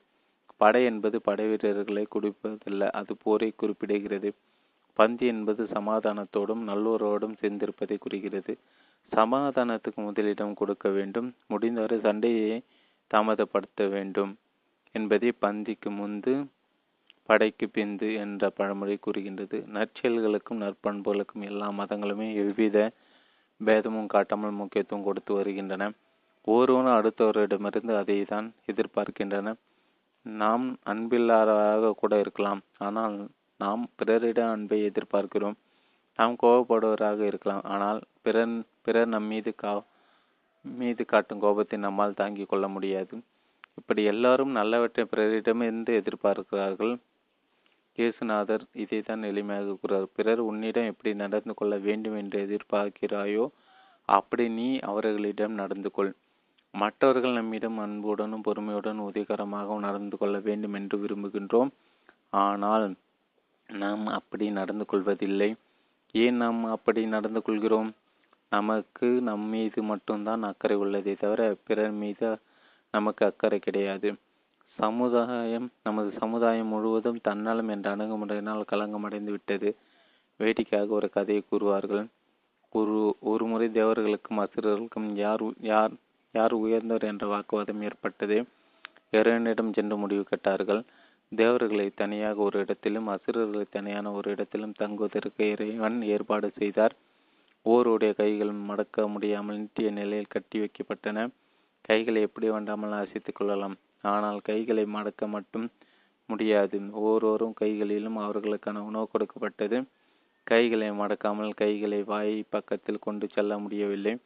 உணவினை உயிரை வீசி எறிந்து வாயினால் பிடித்து கொள்ள பலரும் முயன்றனர் இதனால் தங்கியிருந்த இடமெங்கும் உணவு சிதறி கிடந்தது. இது அசுரர்கள் தங்கியிருக்கும் இடத்தில் நடந்தது. இறைவன் அசுரர்களை அழைத்து கொண்டு தேவர்களை தங்கியிருக்கும் இடத்துக்கு போனார். தேவர்களுடைய கைகளும் அப்படியே மடக்க முடியாமல் கட்டப்பட்டு இருந்தன. ஆறு காலக்கான உணவு அவர்கள் கையில்தான் கொடுக்கப்பட்டு இருந்தது எவராலும் தங்கள் கையை மடக்கி தங்களுடைய உணவை உண்ண முடியவில்லை. ஆனால் ஒவ்வொரு ஒவ்வொருவராலும் தங்களுடைய உணவை தங்களுடைய கைகளாலே மடக்காமலே அடுத்தவர்களுக்கு ஊட்ட முடிந்தது. இதனால் அனைவரும் உணவை உண்டு பசி நீங்கினர். ஒவ்வொரும் தன்னுடைய உணவை தனக்கு மட்டும்தான் என எண்ண ஆரம்பித்திருந்தால் எல்லா உணவுகளையும் சிந்தி சிதறி போயிருக்கும். இதே போன்றதான் இன்னும் ஒரு கதையும் கூறுவார்கள். அத்தியாயம் பதினொன்று நண்பர்கள் பெற்ற வரம். நண்பர்கள் இருவர் இறைவனை நோக்கி தவம் புரிந்தார்கள். அவர்களுடைய தவத்துக்கு மகிழ்வடைந்த இறைவனும் அவர்கள் முன்னால் தோன்றி இருவருக்கும் வரம் கொடுத்தார். செஞ்சித கர்மாவிலிருந்து எடுத்து கொடுத்தாரா என்றெல்லாம் கேள்வி கேட்கக்கூடாது. இது வெறும் கதை. கருத்துக்காக மட்டுமே கூறப்படும் கதை. உங்களுக்கு எது வேண்டுமானாலும் கேட்டுக்கொள்ளலாம் நீங்கள் என்ன கேட்டாலும் நடக்கும். இப்படி மூன்று முறை நீங்கள் இந்த வரத்தை பயன்படுத்தி கொள்ளலாம். இதில் உள்ள ஒரே ஒரு நிபந்தனை என்னவென்றால் நீங்கள் எது கேட்டாலும் கிடைக்கும். ஆனால் பக்கத்து வீட்டுக்காரனு இரண்டு மங்காக கிடைக்கும். எப்படி ஒரு வரத்தை அந்த ஒரு நிபந்தனையுடன் சேர்த்து இறைவன் அவர்களுக்கு கொடுத்தார்? நண்பர்கள் இருவரும் தாங்கள் பெற்ற வரத்தை எண்ணி சந்தோஷப்பட்டாரே தவிர தங்கள் கைகளை எப்படி வேண்டாமல் அசைத்துக் கொள்ளலாம்? ஆனால் கைகளை மடக்க மட்டும் முடியாது. ஒவ்வொருவரும் கைகளிலும் அவர்களுக்கான உணவு கொடுக்கப்பட்டது. கைகளை மடக்காமல் கைகளை வாய் பக்கத்தில் கொண்டு செல்ல முடியவில்லை. உணவினை உயிரை வீசி எறிந்து வாயினால் பிடித்து கொள்ள பலரும் முயன்றனர். இதனால் தங்கியிருந்த இடமெங்கும் உணவு சிதறி கிடந்தது. இது அசுரர்கள் தங்கியிருக்கும் இடத்தில் நடந்தது. இறைவன் அசுரர்களை அழைத்து கொண்டு தேவர்களை தங்கியிருக்கும் இடத்துக்கு போனார். தேவர்களுடைய கைகளும் அப்படியே மடக்க முடியாமல் கட்டப்பட்டு இருந்தன. ஆறு காலக்கான உணவு அவர்கள் கையில்தான் கொடுக்கப்பட்டு இருந்தது. எவராலும் தங்கள் கையை மடக்கி தங்களுடைய உணவை உண்ண முடியவில்லை. ஆனால் ஒவ்வொரு ஆளாலும் தங்களுடைய உணவை தங்களுடைய கைகளாலே மடக்காமலே அடுத்தவர்களுக்கு ஊட்ட முடிந்தது. இதனால் அனைவரும் உணவை உண்டு பசி நீங்கினர். ஒவ்வொரும் தன்னுடைய உணவை தனக்கு மட்டும்தான் என எண்ண ஆரம்பித்திருந்தால் எல்லா உணவுகளையும் சிந்தி சிதறி போயிருக்கும். இதே போன்றதான் இன்னும் ஒரு கதையும் கூறுவார்கள். அத்தியாயம் பதினொன்று நண்பர்கள் பெற்ற வரம். நண்பர்கள் இருவர் இறைவனை நோக்கி தவம் புரிந்தார்கள். அவர்களுடைய தவத்துக்கு மகிழ்வடைந்த இறைவனும் அவர்கள் முன்னால் தோன்றி இருவருக்கும் வரம் கொடுத்தார். சஞ்சீத கர்மாவிலிருந்து எடுத்து கொடுத்தாரா என்றெல்லாம் கேள்வி கேட்கக்கூடாது. இது வெறும் கதை. கருத்துக்காக மட்டுமே கூறப்படும் கதை. உங்களுக்கு எது வேண்டுமானாலும் கேட்டுக்கொள்ளலாம். நீங்கள் என்ன கேட்டாலும் நடக்கும். இப்படி மூன்று முறை நீங்கள் இந்த வரத்தை பயன்படுத்தி கொள்ளலாம். இதில் உள்ள ஒரே ஒரு நிபந்தனை என்னவென்றால் நீங்கள் எது கேட்டாலும் கிடைக்கும். ஆனால் பக்கத்து வீட்டுக்காரனு இரண்டு மங்காக கிடைக்கும். எப்படி ஒரு வரத்தை அந்த ஒரு நிபந்தனையுடன் சேர்த்து இறைவன் அவர்களுக்கு கொடுத்தார்? நண்பர்கள் இருவரும் தாங்கள் பெற்ற வரத்தை எண்ணி சந்தோஷப்பட்டாரே தவிர தங்களுடைய ஊருக்கு போய் சேர்ந்தார்கள். இருவருக்கும் பக்கத்து பக்கத்து ஊர். முதல் நண்பர் நபர் அன்று இரவு படுக்கும்போது தன்னுடைய மூன்று வாரங்களில் ஒன்றை பயன்படுத்தி பிரார்த்தனை செய்தான். இறைவா விடுவதற்குள் எனது குடிசை வீடு மாட மாளிகையாக வேண்டும் பிரார்த்தனை செய்து விட்டு படுத்தான் விடிந்து விடிந்து பார்த்தா அவனுடைய படுக்கையே சிறந்த வேலைப்புடன் அமைந்திருந்தது. அவனது குடிசை வீடு பெரிய மாளிகையாக அமைந்திருந்தது. அவனுக்கு மிகுந்த மகிழ்ச்சி. இறைவன் வாயார புகழ்ந்தான். அவனோட வீட்டில் உள்ளவர்களுக்கும் அதிகமான மகிழ்ச்சி. தவத்தின் வலிமையாலும் இறைவனுடைய கருணையினாலும் சாதிக்க முடியாத ஒன்றை சாதித்து விட்ட பெருமை உணர்வோடு அவன் மிடுக்காக வீட்டை விட்டு வெளியே வந்தான். அவன் வெளியே வந்ததும் தான் அவனுடைய பக்கத்து வீடு கண்ணில் பட்டது. பக்கத்து வீட்டுக்காரன் அவனுக்கு நீண்ட காலமாக பேச்சுவார்த்தை கிடையாது. குடிசாக இருந்த அந்த பக்கத்து வீடு இவனுடைய மாளிகை போல் இரண்டு மடங்கு பெரிதாக வளர்ந்து விட்டு இருந்தது அந்த பக்கத்து வீட்டுக்காரன் அங்கே ஆனந்த கூத்தாடி கொண்டிருந்தான் நான் எவ்வளவு காலமாக இறைவனிடம் பிரார்த்தனை செய்து கொண்டிருந்தேன்? எனக்கு நல்ல ஒரு வீடு வேண்டுமென்று. இறைவனே என்னை பக் எனது பக்தியையும் பிரார்த்தனை ஏற்றுக்கொண்டு இப்படி எனது குடிசை வீட்டை மளிகையாகி விட்டார் முதலாளர் அவருக்கு மகிழ்ச்சியெல்லாம் போய்விட்டது நம்முடைய தவத்தின் பலன் அவனுக்கு போய் சென்று விட்டதே என்று பொறுமினான். அன்று இரவு அவனால் தூங்க முடியவில்லை. ஒரு வழியாக மன சமாதானம் அடைந்து இரண்டாவது அவரம் கேட்டு பிரார்த்தனை செய்தான். எனக்கு அழகிய மோட்டார் கார் ஒன்று வேண்டும்.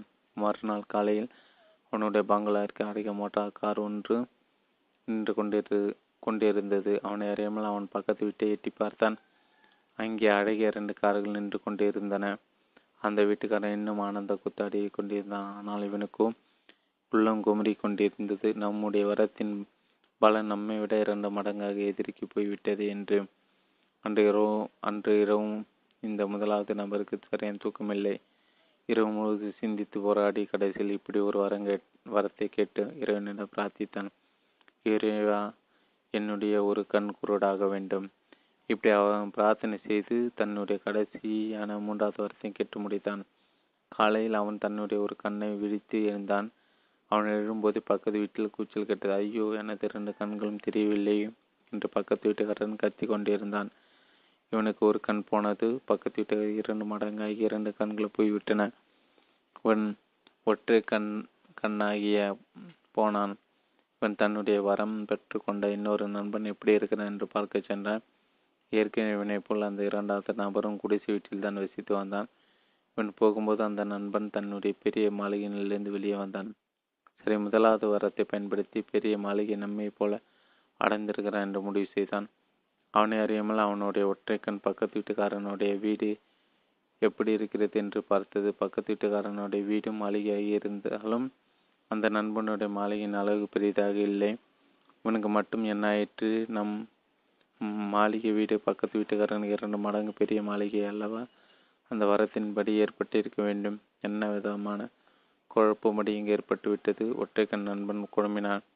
என்ன நடந்தது என்று நண்பனை கேட்டான். அவன் கூறினான் நேற்று காலையில் பக்கத்து வீட்டுக்காரன் என்னிடம் வந்து தனது வீட்டை கூரை சேதமடைந்து விட்டதாகவும் கூரை மாற்ற கைவசம் பணம் இல்லை என்றும் ஐநூறு ரூபாய் கடனாக கொடுத்து உதவும்படி கேட்டான். நானும் மறுநாள் தருவதாக கூறிவிட்டு இரவில் அவனுக்காக ஒரு வரத்தை உபயோகித்து பிரார்த்தனை செய்து அதன்படி அவனுக்கு அழகான ஒரு மாளிகை ஏற்பட்டுவிட்டது அந்த வரத்தின்படி பக்கத்து வீட்டுக்காரனுக்கு இரண்டு மடங்காக கிடைக்கும். வேண்டும் பல்லவா அவனுக்கு நான் தானே பக்கத்து வீட்டுக்காரன். ஆனால் அந்த வரத்தின் பலனாக என்னுடைய வீடு இரண்டு மடங்காக பெரிய பெரிய மாளிகையாகிவிட்டது. தன்னலம் மறைந்த இடத்தில் தான் சமுதாய முன்னேற்றம் ஏற்பட முடியும். சமுதாயம் நன்றாக இருந்தால்தான் தனிநபரும் நன்றாக இருக்க முடியும். இல்லாவிட தனிநபருக்கும் சமுதாயத்துக்கும் எப்போதும் போராட்டம் இருந்து கொண்டுதான் இருக்கும். அதனால் தான் அனைத்து மதங்களும் தனிநபரின் நற்பண்புகளுக்கும் நற்செயல்களுக்கும் முக்கியத்துவம் கொடுத்து வருகின்றன. ஆயினும் தனி மனித நற்செயல்களை புரிவதற்கும் நற்பண்புகளை வளர்த்து கொள்வதற்கும் அக்கறை இல்லாமல் இருந்து விடுகிறான். தன்னலம் மிகுந்த செல் செயல்பாடுகளினால் தீவினைகளை பலவற்றையும் புரிந்து விடுகிறான். பிறகு அதன் தீய பலன்களிலிருந்து விடுபட்ட விடுபட தெய்வங்களை நாடுவதும் பூஜைகள் பரிகாரங்கள் என்று அலைவதுமாக இருந்து விடுகிறான். அத்தியாயம் பதினொன்றின் தொடர்ச்சி. ஆயினும் தனி மனித நற்செயல்களை புரிவதற்கு நற்பண்புகளை வளர்த்துக் கொள்வதற்கு அக்கறை இல்லாமல் இருந்து விடுகிறான். தன்னால மிகுந்த செயல்பாடுகளான தீவினைகள் பலவற்றையும் புரிந்து விடுகிறான். பிறகு அதன் தீய பலன்களிலிருந்து விடுபட தெய்வங்களை நாடுவதும் பூஜைகள் பரிகாரங்கள் என்று அலைவிதமாக இருந்து விடுகிறான். ஆனால் நன்மை புரிவதும் தீமை புரிவதும் அவனுடைய கைகளே உள்ளன. நல்லதை செய்ய விரும்பினால் அவனால் நிச்சயம் நல்லது செய்ய முடியும். தீயதை செய்ய விரும்பியதால் தான் அவனால் தீ தீமையை செய்து முடி முடிக்கின்றது. நமது கைகளில் கொடுக்கப்பட்ட வரங்கள் தான் ஆகா நமது ஆகாயமே ஆகாயமே அதனை நம் நல்ல முறையில் செய்யலாம். அதனால்தான் அவையார் கூறுகிற அறம் செய்ய விரும்பு நாமும் அறம் செய்ய விரும்ப வேண்டும். அடுத்தவர் அறம் செய்வதற்கும் அங்கீகாரம் கொடுக்க வேண்டும். நம்முடைய விருப்பமே செயலாக மாறுவதால் அறம் செய்யவும் செய்யும் விருப்பமே அறச்செயல்களாக மாறுகின்றன. அத்தியாயம் பன்னிரண்டு விதியை மாற்றும் ஆகாயமியம். பிராரப்தை சீரமைக்கும் வல்லமை ஆகாயத்துக்கு மட்டுமே உண்டு. ஆகாயமியம் என்பது நமது கைகளிலே உள்ளது. பிராரப்தம் என்னும் விதியை வெல்லும் வலிமை நமது கைகளிலே உள்ளது. நம்முடைய ஆகாயத்தை நல்ல முறையில் செயல்படுத்தி கொண்டால் நம்முடைய தீய கர்மாக்கள் எல்லாம் பலமிழந்து நல்ல அம்சங்களை நம்மை சுந்திரும் நிலை ஏற்பட்டுவிடும். தெய்வத்தால் ஆகாது என்றாலும் முயற்சி தன்னுடைய மெய்வர்த்த கூலி தரும் என்று வள்ளுவர் கூறுகிறார். அது எப்படி தெய்வத்தால் முடியாமல் இருக்க முடியும் என்று நாம் சுலபமாக கேட்டுவிடலாம். தெய்வத்தால் கூட முடியாது அதுதான் உண்மை. ஆகாயத்தின் அதிகாரம் நமது கைகளில் மட்டுமே உள்ளது. அதற்கான அதிகாரம் தெய்வத்துக்கு கூட கிடையாது. அவர்களுடைய அதிகாரமெல்லாம் நடந்து முடிந்த சஞ்சித பிராரப்த கர்மாக்களோடு சரி நடக்க வேண்டுவது அனைத்தும் நம் கைகள் மட்டுமே இருக்கிறது. வேடிக்கையாக ஒரு கதை சொல்வார்கள். ஒரு தெருவை முக்காலம் உணர்ந்து சொல்லும் ஆற்றல் பெற்றவராக இருந்தார். ஓரும் தங்களது சந்தைகளை அவரிடம் கேட்டு தெரிந்து கொண்டார்கள். அவரை சோதிக்கும் எண்ணத்துடன் இளைஞன் ஒருவன் அவரிடம் வந்தான். அவன் தன்னுடைய ஒரு கையை மட்டும் மூடிக்கொண்டே வந்தான். அவன் கேட்டான் சுவாமி என்னுடைய கையில் எதை மூடி எடுத்து வந்திருக்கிறேன் என்று உங்களால் கூற முடியுமா? நிச்சயம் கூற முடியும். நீ உன்னுடைய கையில் வண்ணத்து பூச்சியை மறைத்து மறைத்து கொண்டு வந்திருக்கிறாய். சரிதானே. உண்மையில் அவன் வண்ணத்து பூச்சியை தான் மறைத்து எடுத்து கொண்டு வந்திருக்கிறான். சரிதான் சுவாமி. நீங்கள் சரியாக சொல்லிவிட்டீர்கள். இனி அடுத்த கேள்வி. அந்த வண்ணத்து பூச்சி உயிரோடு இருக்கிறதா அல்லது இறந்து விட்டதா உயிரோடு இருக்கிறது என்று அவன் கூறினால் அதனை அப்படியே நசுக்கி கொன்று இறந்து விட்டதாக காட்ட வேண்டும் என்று உயிரோடு இல்லை என்று அவர் சொன்னால் என்று அவர் கூறுவாரெனால் அதனை உயிரோடு காட்ட வேண்டும் என்று முடிவு செய்து அவன் அவரிடம் அந்த கேள்வியை கேட்டான். அந்த திருவி சிரித்து கொண்டே கூறினார் அது உயிரோடும் இருப்பதும் இல்லாததும் உனது கையில்தான் இருக்கிறது. இப்படி எல்லாமும் நமது கையில்தான் இருக்கிறது. ஆகாமியும் நமது கையில்தான் உள்ளது. நமக்கு வேண்டியது எவரோ கொண்டு வந்து கொடுப்பார்கள் என சுலபமாக எண்ணி விடுகிறோம். விதியை மீறி இறைவன் நமக்கு உதுவார் என நம்பிவிடுகிறோம் நேர்ச்செயல்கள் மூலம் விதியை உருவாக்கும் வல்லமை நமக்கு உள்ளது என்பதை நாம் அறியாமல் இருந்து விடுகிற விடுகிறோம். ஒருவர் தன்னுடைய கையில் அழுக்கான பாத்திரம் ஒன்றை வைத்துக்கொண்டு பிச்சை எடுத்து கொண்டிருந்தார். உண்மையில் அவர் வைத்திருந்த பாத்திரம் சுத்த தங்கத்தால் ஆன பாத்திரம். பல லட்சம் ரூபாய் மதிப்புள்ள பாத்திரத்தை வைத்துக்கொண்டு அதன் மதிப்பு தெரியாத நிலையில் பட்னி ப பசுமையாக பத்து பைசா நாணயில் பிச்சை எடுத்து கொண்டிருந்தார். நமது கையில் இருக்கும் ஆகாயமயத்தின் உண்மையான தகுதி என்னவென்று நமக்கே தெரிவதில்லை. ஆகவே நாமும் சுலபமாக பிச்செடுக்க புறப்பட்டு விடுகிறோம். கடலில் நடந்த சம்பவமாக இதை கூறுவார்கள். கப்பல் ஒன்று கடலில் சென்று கொண்டிருந்தது எதிர்பாராத நிலையில் கடலில் கப்பலில் இருந்த குடிநீரின் அளவு குறைந்துவிட்டது மேற்கொண்ட பயணத்தை தொடர்முன் குடிநீர் சேகரித்து கொள்ள வேண்டிய அவசியம் ஏற்பட்டது. எப்படிதான் அதனை சேகரிக்கலாம் என கப்பல் கேப்டன் சிந்தித்துக் கொண்டிருக்கும் போது தூரத்தை கப்பல் ஒன்று தெரிந்தது. அந்த கப்பலர்களிடம் உதவி கேட்கலாம் என முடிவு செய்து கப்பலை அக்கப்பலை நோக்கி செலுத்த சொன்னார். அந்த கப்பல் நெருங்கும் போது அந்த கப்பல் அங்கே நங்குரமிட்டு நிற்பது தெரிந்தது. இந்த கப்பலின் கேப்டன் அந்த கப்பலுக்கு செய்தி அனுப்பினார். குடித்தண்ணீர் கொடுத்து உதவுங்கள். பதில் செய்தி வந்தது. உங்கள் முழு தேவைக்கும் நீங்கள் குடித்தண்ணீரை பெற்றுக்கொள்ளலாம் வாளியை கொடுங்கள். வாளியை போட்டால் அது உங்கள் கப்பலை எட்டாது. படகு அனுப்பி வைக்கிறேன். குடித்தண்ணீர் அனுப்பி வையுங்கள். படகு அனுப்ப வேண்டாம்.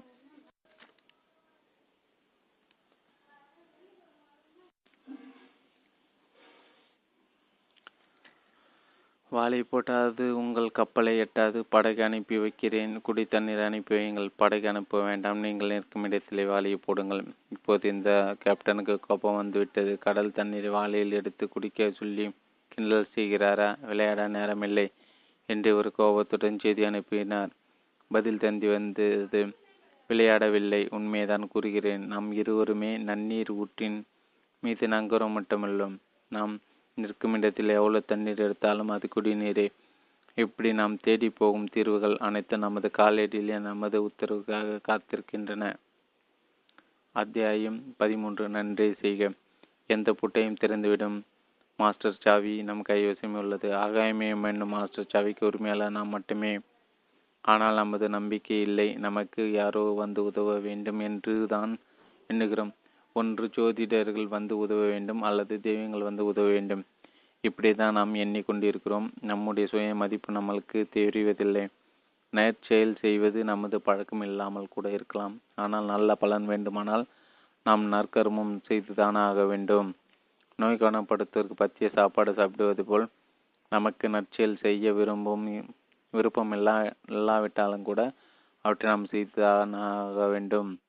நம்முடைய தீவினை மாற வேண்டுமானால் அதை சீரமைக்கும் வகையில் நற்செயல்களை செய்துதான் ஆக வேண்டும். இதுதான் நிச்சயமான வழி. நம் கையில் இருக்கும் ஒரே வழி. தெய்வ பூஜை சாதக ஜோதிட பரிகாரங்கள் பரிகாரங்கள் யாக பூஜைகள் எல்லாம் நிச்சயமில்லாத சுற்று வழி. பலன் கிடைத்தாலும் கிடைக்கலாம் கிடைக்காமலும் போனாலும் போகலாம். ஆனால் நம் கையில் இருக்கும் நமது நேர் வழியானது சந்தேகமே இல்லாத நிச்சயமான வழி. இதை எப்படி நம்புவது? தெய்வத்தை நம்பலாம் பூஜை நம்பலாம் பரிகாரங்களை நம்பலாம் ஜாதக ஜோதிடங்களை நம்பலாம். ஆனால் இதனை எவ்வாறு நம்புவது? இதனை நாமே செயல்படுத்தி பார்த்துதான் தெரிந்து கொள்ள வேண்டும். நற்செயல்களை புரிந்திடுவதால் நம்முடைய தீவினைகள் மாறி நல்ல நிலை கிடைக்கிறதா இல்லையா என்பதை நாமே சோதித்து பார் பார்த்துதான் தெரிந்து கொள்ள வேண்டும். பொதுவாக நாம் எதனையும் சோதித்து பார்க்காமல் மேலோட்டமாக புரிந்து கொள்ளவே விரும்புகின்றோம். ஏனெனில் நாம் கேள்விப்படுவது எல்லாம் நடைமுறைப்படி தெரிந்து கொள்வது எல்லாருக்குமே சாத்தியம் கிடையாது. மேலோட்டமாக பார்க்கும்போது நமக்கு என்ன தோன்றுகிறது? பொய்ப்பு திரளாட்டங்களை செய்யும் பலர் வாழ்க்கை வசதிகளும் நல்ல நிலையில் இருப்பதை நாம் வெளிப்படையாக காணுகிறோம். அவர்கள் செய்யும் தீய செயல்கள் ஏன் உடனடியாக அவர்களை பாதிக்கவில்லை? நற்செயல்கள் நன்மையை கொடுப்பது போல் தீச்சல் உடனே தீமையை கொடுத்து விட வேண்டுமல்லவா? நல்ல மனிதர்கள் எத்தனை பேர் தீய விளைவுகளால் பாதிக்கப்பட்டுள்ளன இவற்றையெல்லாம் நாம் ஆய்வுக்கு எடுத்து பார்க்கும்போது நம்முடைய நற்செயல்கள் நற்பலனை தந்துவிடும் என்பதற்கு எந்த உத்தரவாதம் இதுவரையிலும் நம் நற்செயல்கள் விரதமாக எடுத்து செய்து பார்த்ததில்லை. அப்படி அதனை ஒரு விரதமாக எடுத்து செய்து பார்த்தால்தான் அதில் ஏற்படும் விலைகள் பற்றி நமக்கு தெரியும். மேலும் உங்கள் வார்த்தையையும் உத்தரவாதத்தையும் நம்பி மோசமான ஒரு செயலை செய்து விட்டேனே என்று எவராது கூறினால் அது பொருள் இருக்குது. ஆனால் உங்கள் வார்த்தையை நம்பி நல்ல காரியம் ஒன்றை செய்து விட்டேனே என்று எவரும் குறைப்பட்டு கொள்ள முடியாது.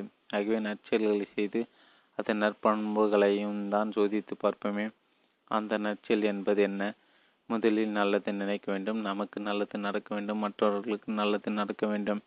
நல்லது நினைக்கும் போது நமது செயல்களும் நற்செயலாக முடியும். நற்செயல்கள் எவை என்பது எவரும் எவருக்கும் சொல்லிக் கொடுக்க தேவையில்லை. நமது மத நூல்களில் சொல்லப்படாதவைகளா? நமது பெரியோர்கள் சொல்லாதவைகளா? அவற்றில் அவற்றில் நமக்கு சாத்தியமானவைகளை நமக்கு சாத்தியமான வகையில் செய்தால் போதும். நல்லவற்றை செய்ய வேண்டும் என்ற மனநிலையோடு செய்தால் போதும். அடுத்தவர்கள் நமக்கு செய்யும் தீங்களை பொறுத்து கொள்வதும் கூட நாம் பிறருக்கு நன்மை செய்ததாகவே ஆகும். நச்சுகளை புரிந்ததாகவே ஆகும். நமது வருவாயில் பத்தில் ஒரு பாகத்தின் நற்காரமங்களுக்கு செலவிட வேண்டும் என்று எல்லா மதங்களும் ஒரு சேர வலியுறுத்துகின்றன. அதனால் நமக்கு கிடைக்க நன்மைகளையும் பட்டியலிட்டு கூறுகின்றன. நாம் செய்யும் தீய செயல்கள் நமக்கு தீய கர்மாக்களை வந்து சேர்ந்துவிடுவது உண்மையானால் நாம் செய்யும் நற்கர்மங்கள் அனைத்தும் நன்மையானவை. நன்மையாகவே நம்மை வந்து சேர்ந்துவிடும் என்பது நிச்சயம். இதுவரை நாம் பார்த்தது நம்முடைய கர்மா எப்படி செயல்படுகிறது என்பதை. நமது அணுகுமுறை உண்மையானதா? சாஸ்திர அங்கீகாரம் உள்ளதா? இதுவரை இப்படி ஒரு விளக்கத்தை இதற்கு முன்னாலும் கொடுத்துள்ளார்களா? எந்த அளவுக்கு இதனை நம்பிக்கை எடுத்துக்கொள்ள முடியும்? இதை எடுத்து கூறுவதற்கு இதை கூறும் அதிகாரம் எப்படி கிடைத்தது? என்ன ஆதாரத்தை கொண்டு அவர் இந்த அணுகுமுறையை உபதேசிக்கிறார்? ஒரு சராசரி மனிதனுக்கு கொடுக்கப்பட்ட விவரங்களை ஒரு சராசரி மனிதனாக இருந்து ஆய்வு செய்ததன் விளைவாக இந்த அணுகுமுறை உருவாக்கப்பட்டுள்ளது. இது வெறும் நம்பிக்கைதானா? அல்லது அறிவுபூர்வமான அணுகுமுறை தானா என்பதை நாமே நம்முடைய வாழ்விலை செயல்படுத்தி பார்த்து கொள்ள முடியும். இந்த அணுகுமுறை தவறாக இருந்தாலும் இருந்துவிட்டாலும் கூட நாம் செய்த நன்மைகளை நன்மையாக தான் இருக்க முடியுமே தவிர அவை ஒருபோதும் தீமையாக இருக்க முடியாது. நாம் இவ்வாறு பார்த்த கர்ம அனைத்தும் அவை நன்மையான கர்மாக்கள் இருந்தாலும் கூட அவை நம்முடைய லாபத்துக்காக அல்லது நமக்கு நற்பலன் தரும் என்னும் வகையில் செய்யப்படும் கர்மாக்களாகும். எப்படி பலன் கருதி செய்யப்படும் கர்மாக்கள்? அனைத்தும் காமிய கர்மாக்களாகும். புண்ணியம் கருதி செய்யப்படும் கர்மாக்களாகும். இது தவிர இன்னொரு கர்மா கூறப்படுகிறது. அதுதான் நிஷ்காமியா கர்மா. பலன் கருதாத கர்மாவுக்கு பெயர் தான் நிஷ்காமிய கர்மா. அதென்ன நிஷ்காமிய கர்மா? அதென்ன அது என்ன பலன் கருதாத கர்மா? அத்தியாயம் பதினான்கு. நிஷ் நிஷ்காமிய கர்மா. மகாபாரத கதையில் பரிச்சித்து மகாராஜா பற்றிய செய்தி ஒன்று கூறப்படுகிறது. அந்த பரிச்சித்து என்பவர் பிறக்கும்போது உயிரும் உணர்வும் அற்ற சதைபிண்டமாக மட்டுமே இருந்தார். நித்திய பிரம்மச் நித்திய பிரம்மச்சாரி ஒருவருடைய கைப்பட்டால்தான் அவர் உயிரும் உணர்வும் பெற்று சராசரி குழந்தையாக முடியும் என்று கூறப்பட்டது. பிரம்மச்சரியின் காத்த எத்தனையோ தவசிலர்கள் கைகளால் அந்த குழந்தை உடலை தொட செய்தார்கள். ஆனால் குழந்தைக்கு உயிர் வரவில்லை. கடைசியில் நான் நித்திய பிரம்மச்சாரி என்பது உண்மையானால் இக்குழந்தை உயிர் பெறட்டும் என கிருஷ்ணா அந்த குழந்தையை எடுத்தார். அந்த குழந்தைக்கு உயிரும் உணர்வும் ஏற்பட்டுவிட்டது எல்லாருக்கும் ஆச்சரியம். கிருஷ்ணரை எப்போதும் பெண்களுடன் இணைத்து பேசுவார்கள். அவர் எப்படி நித்திய பிரம்மச்சாரியாக இருக்க முடியும்? இறை தத்துவம் பற்றிய பாடல்களுள் பின்வரும் கருத்துள்ள பாடல் ஒன்றை கூறுவார்கள். இறைவனும் இறைவியும் இணைந்து உலக உயிர்கள் எல்லாம் உருவாக்கினார்கள். ஆனால் இறைவன் பிரம்மச்சாரியாக இருந்து வருகிறார். இறைவி கன்னியாக இருந்து வருகிறார். இப்படிப்பட்ட பலவிதமான கதைகள் ஆன்மீக உலகில் உண்டு. அதன் சாரம் என்ன? நாம் எந்த செயல் செய்தாலும் அந்த செயலுக்கு உரிமையாளர் ஆகாத ஒரு தன்மை ஆன்மீகத்தில் பேசப்படுகிறது. கிராமத்து பெண்கள் சிலர் ஆற்றை கடந்து சென்று ஆற்றுக்கு அந்த பக்கமுள்ள ஊர்களில் பால் தயிர் கொண்டாட்டு விற்பது வழக்கம். அவர்கள் தங்கள் வியாபாரத்தை முடித்துவிட்டு ஒரு நாள் திரும்பும்போது ஆற்றில் வெள்ளப்பெருக்கு ஏற்பட்டு இருந்தது ஆற்றை கடக்க வழி தெரியாமல் திகைத்து கொண்டிருந்தார்கள். ஆற்றங்கரையில் அமைந்திருந்த முனிவர் ஒருவன் உதவி நாடினார்கள். தனது பசி நீங்க உணவு ஏதாவது கொடுத்தால் உதவி செய்வதாக அவரும் கூறினார். அவர்களிடமிருந்த மீதமான தயிர் பால் வெண்ணெய் எல்லாவற்றையும் அவர்கள் தாராளமாக கொடுக்க அவரும் ப உண்டு பசி நீங்கினார்.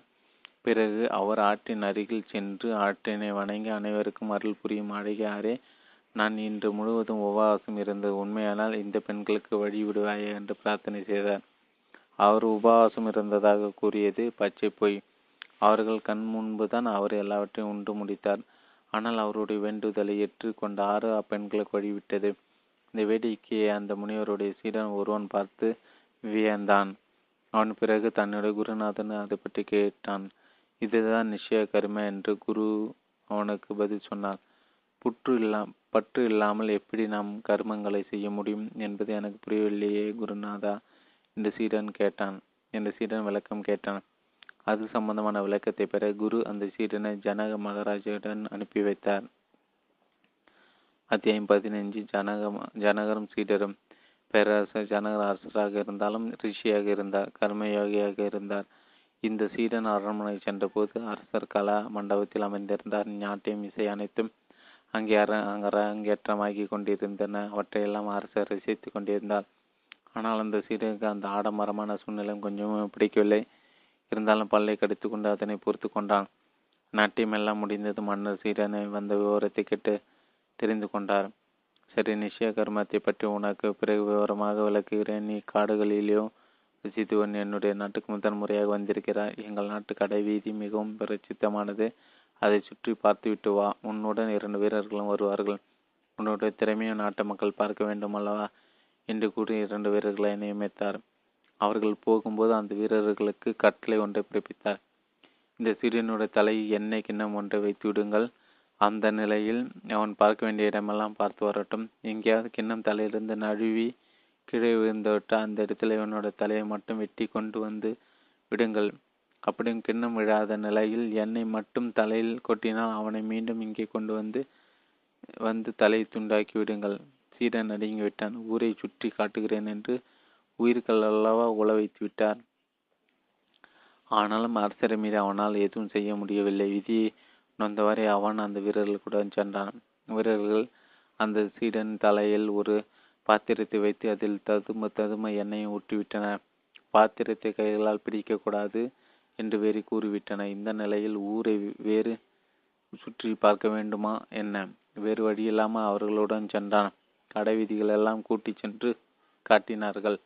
கூட்டத்தில் உள்ளவர்கள் எவராது மோதி பாத்திரத்தை தட்டிவிட்டால் என்ன செய்வது? அந்த கணத்திலே அரச கட்டளைப்படி அவனுடைய தலையை அப்புறப்படுத்தி விடுவார்கள் மிகவும் ஜாக்கிரதையாக நடந்து சென்றால் அப்பாடா ஒரு வழியாக பார்க்க வேண்டியதெல்லாம் பார்த்து முடித்தாகிவிட்டது. இனி வந்த மாதிரி திரும்பி விட வேண்டியதுதான். அவன் சாவகாசமாக திரும்புவதுதான் அந்த அசம்பாவிதம் நடந்துவிட்டது. பாத்திரம் விழாவிட்டாலும் பாத்திரம் உள்ள எண்ணெய் ததும்பி அவனுடைய உடலில் கொட்டிவிட்டது. இனி என்ன? மரணம் தான் இங்கே செத்தாலும் ஒன்றுதான். அரண்மனை சென்று செத்தாலும் ஒன்றுதான். சீடன் அந்த பாத்திரத்தை எடுத்து கீழே வீசியறிந்தான் வந் வந் எந்த வழியாக எதெல்லாம் பார்த்து கொண்டு வந்தார்களோ அதி வழியாக அவற்றையெல்லாம் மீண்டும் பார்த்தவரை அரண்மனைக்கு திரும்பினார்கள். அவனை கொலை களத்துக்கு கூட்டிச் சென்றார்கள். கொலை தண்டனை நிறைவேற்றும் முன் மன்னர் அவனை பார்க்க வந்தார். மன்னர் அவனிடம் கேட்டார் எப்படியும் நீ சாகப் போகிறாய்? சாவதற்கு முன்னால் நீ என்னதான் பார்த்தாய் என்பதையும் கூறினால் நானும் எனது நாட்டை பற்றிய உன்னுடைய கருத்து எப்படி இருக்கிறது என்பதை தெரிந்து கொள்ளலாம் அல்லவா? எதை அரிசி என்னால் பார்க்க முடியும்? போகும்போது எந்த நேரத்திலும் பாத்திரம் விழுந்து தலை போய்விடும் என்ற நிலை. திரும்ப வரும்போது மரணம் உறுதியாகிவிட்டது. எதை பார்த்துதான் என்னால் லாபம்? அதந்த சீடம் விரக்தியாக கேட்டான். மன்னர் சிரித்தார். சரி உன்னுடைய மரண தண்டனை ரத்து செய்துவிட்டேன். இனி இன்னும் ஒரு முறை நிதானமாக கடைவீதியை சுற்றி பார்த்துவிட்டு வா. மிகவும் நன்றி அரசன். உணர்ச்சி பெருக்குடன் நன்றி. கூறிய சீடன் அந்த காவலருடன் புறப்பட்டான். போகும்போது இனியும் ஏதாவது நிபந்தனை உண்டா அரசு? என்று கேட்டான். எந்த நிபந்தனை கிடையாது. நிம்மதியாக பார்த்துட்டு வா. சீடன் மகிழ்ச்சியுடன் அங்கிருந்து சென்றான் எல்லாவற்றையும் சுற்றி பார்த்துவிட்டு திரும்பினான். என்ன? பார்த்து விட்டு வந்து விட்டாயா? ஆம் அரசே. நீ பார்த்து வந்தது போதாது. இன்னும் ஒரு முறை சென்று வா. இந்த முறை காவலர் எவரும் உன்னுடன் வரமாட்டார்கள். பகல் முழுவதும் இங்கு வர வேண்டாம் இங்கே தங்கியிருந்து உனக்கு எதையெல்லாம் பார்க்க தோன்றுகிறதோ அதெல்லாம் பார்த்துவிட்டு மாலையில் என்னை சந்திப்பதற்கு வா. ஆனால் நீ போகும் இடமெங்கும் உனது தலையில் அந்த கிண்ணத்தை வைத்திருக்க வேண்டும். கிண்ணம் விழுந்தாலும் குற்றம் கிடா விழாவிட்டாலும் குற்றம் கிடையாது. இப்படி கூறிய மன்னர் அவனை அனுப்பிவிட்டார். சீடனும் அப்படி சென்று பார்த்துவிட்டு மாலையில் திரும்பினான். இப்போது அவனோட அனுபவத்தை கூறும்படி கேட்டார். சீடனும் சொன்னான் முதல் முறை செல்லும் போது எனது கவனமெல்லாம் எண்ணெய் கிண்ணம் விழுந்து விடக்கூடாது என்பதில் பதிந்திருந்தது.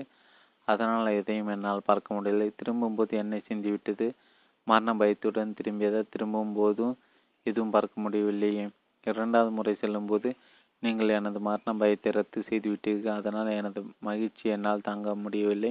அந்த உணர்வுடன் செல்லும்போது எல்லாருமே மகிழ்ச்சியுடன் இருப்பதாக தோன்றியது ஒழிய குறிப்பாக எதனையும் பார்க்க முடியவில்லை. மூன்றாவது முறை செல்லும் போது கிண்ணத்தை சுமந்து சென்றாலும் எனக்கு பதட்டம் ஏற்படவில்லை. கிண்ணம் அசைந்தாலும் எனக்கு பயம் ஏற்படவில்லை. யாராவது என்னை இடித்து விட்டாலும் எனக்கு சஞ்சலம் ஏற்படவில்லை. எல்லாவற்றையும் என்னால் ஓரளவு பார்க்க முடிந்தது. நான் பார்த்தவைகளெல்லாம் ஓரளவு புரிந்து கொள்ள முடிந்தது. சீடன் கூறி முடித்தான். இப்போது அரசர் அவனுக்கு விளக்கம் கொடுத்தார். நமக்கு மனம் என்று ஒன்று இருக்கிறது. அந்த மனதில்தான் இன்ப துன்ப அன்பங்கள் ஏற்படுகின்றன. அந்த மனது புற உலகத்தோட தொடர்புடையதாக இருந்தாலும் அது நமக்கு கட்டுப்பட்டதல்ல. நமது மனது அது போக்கில் தான் இயங்கும். சில வேளைகளில் நாம் நமது மனதை ஓரளவு கட்டுப்படுத்தி விட முடியும். அதனால் நாம் நமது மனதை நிரந்தரமாக கட்டுப்படுத்தி விட முடியும் என்ற ஒரு தவறான முடிவுக்கு வந்து விடுகிறோம். நமது மனது நமது இயல்பின் வெளிப்பாடாக இருந்தாலும் அது அது போக்கில் தான் இயங்குகிறது. என்ன கிண்ணம்தான் உனது மனது? அதற்கு நீ பொறுப்பேற்று கொண்டதால் உனக்கு இன்ப துன்ப அனுபவங்கள் ஏற்பட்டன. எதையும் உன்னால் கவனிக்க முடியவில்லை. உனக்கு அதிக மகிழ்ச்சி ஏற்படும் போது கூட உன்னால் எதனையும் கவனிக்க முடியவில்லை. கடைசியில் நீ கிண்ணத்தை சுமந்து செல்லும் போது உனக்கு எந்த பொறுப்பும் இல்லை. கிண்ணமும் கீழே விழுந்தாலும் ஒன்றுதான் கீழே விழாமல் இருந்தாலும் ஒன்றுதான். உலகத்தர் உனக்கு ஒரு பாதிப்பு ஏற்படுத்தினால் கூட அது ஒரு பெரிய பாதிப்பாக இருக்கவில்லை. உலக நிகழ்வுகள் அனைத்தும் புதியது புதிதாக ஏற்பட்டு கொண்டிருக்கின்றன. அக நிகழ்வுகளும் அவை போக்கில் புதியது புதிதாக ஏற்பட்டு கொண்டிருக்கின்றன. ஆனால் அக நிகழ்வுகள் மட்டும் நினைவில் வைத்துக்கொள்ளும் அம்சம் உள்ளது. நினைவில் வைத்துக்கொள்ளும் அம்சத்தின் காரணமாகவே நமது மன நிகழ்வுகளும் புற நிகழ்வுகளும் ஒரு தொடர் நிகழ்வை போல் தோற்றமளித்து விடுகின்றன. நமது மன இயக்கம் இப்படி தேக்கமடையாத நிலையில் நமது மன இயக்கம் சுதந்திரம் அடைந்து விடுகின்றது. மன இயக்கமும் முக்கியத்துவம் பெறாத நிலையில் அங்கு நான் செய்தேன் என்ற கர்த்தா இல்லாமல் போய்விடுகிறது. ஒவ்வொரு செயலும் அந்தந்த சூழ்நிலை அது போக்கில் தாமாக நகரும் செயலாகி விடுகின்றது. நமது செயலுக்கு உரிமை கொண்டாடும் எவரும் அங்கு இல்லாமல் போய்விடுகின்றனர். இப்படி அரசர் அந்த சீரனுக்கு விளக்கம் கொடுத்தார். அத்தியாயம் பதினாறு தெய்வீக கர்மா. செய்வோன் என்று எவரும் இல்லாத நிலையில் செய்யப்படும் கர்மாக்கள் அனைத்தும் நிச்சயம் காமிய கர்மாக்கள் என்று கூறப்படுகின்றன. காமியம் என்பது காமவசப்பட்டது அல்லது ஆசைவசப்பட்டது என்று பொருள். நிஷ்காமியம் என்பது ஆசையின் காரணமாக ஏற்படாத ஒன்றாகும். அனைத்து நிகழ்வுகளும் தாமாக நிகழ்வதாக அமைந்திடும்போது அது நிஷ்காமிய நிகழ்வுகளாக நிஷ்காமிய கர்மாவாக அமைந்திடுகின்றன. நிஷ்காமிய கர்மா என்பது தானாக நிகழ்வது. சூழ்நிலைக்கேற்ப தாமாக நிகழ்வது. நாம் நம்முடைய மன இயக்கத்தை புரிந்து கொண்டு விட்ட நிலையில் நமக்குள் ஏற்படும் அகப்போராட்டங்கள் அனைத்து முறிந்துவிட்ட நிலையில் நமக்கு ஏற்படும் கர்மாக்கள் அனைத்து நிஷ்காமிய கர்மாக்களாகி விடுகின்றன. நம்முடைய செயல்கள் அனைத்தும் நற்செயலாக மட்டுமே இருந்து விடுகின்றன. நிஷ்காமிய கர்மா என்று நாம் குறிப்பிடும் போது இது ஏதோ ஒரு உப்புச்சப்பட்ட நிலை போன்று தோற்றமளித்து தோற்றமளிக்கிறது.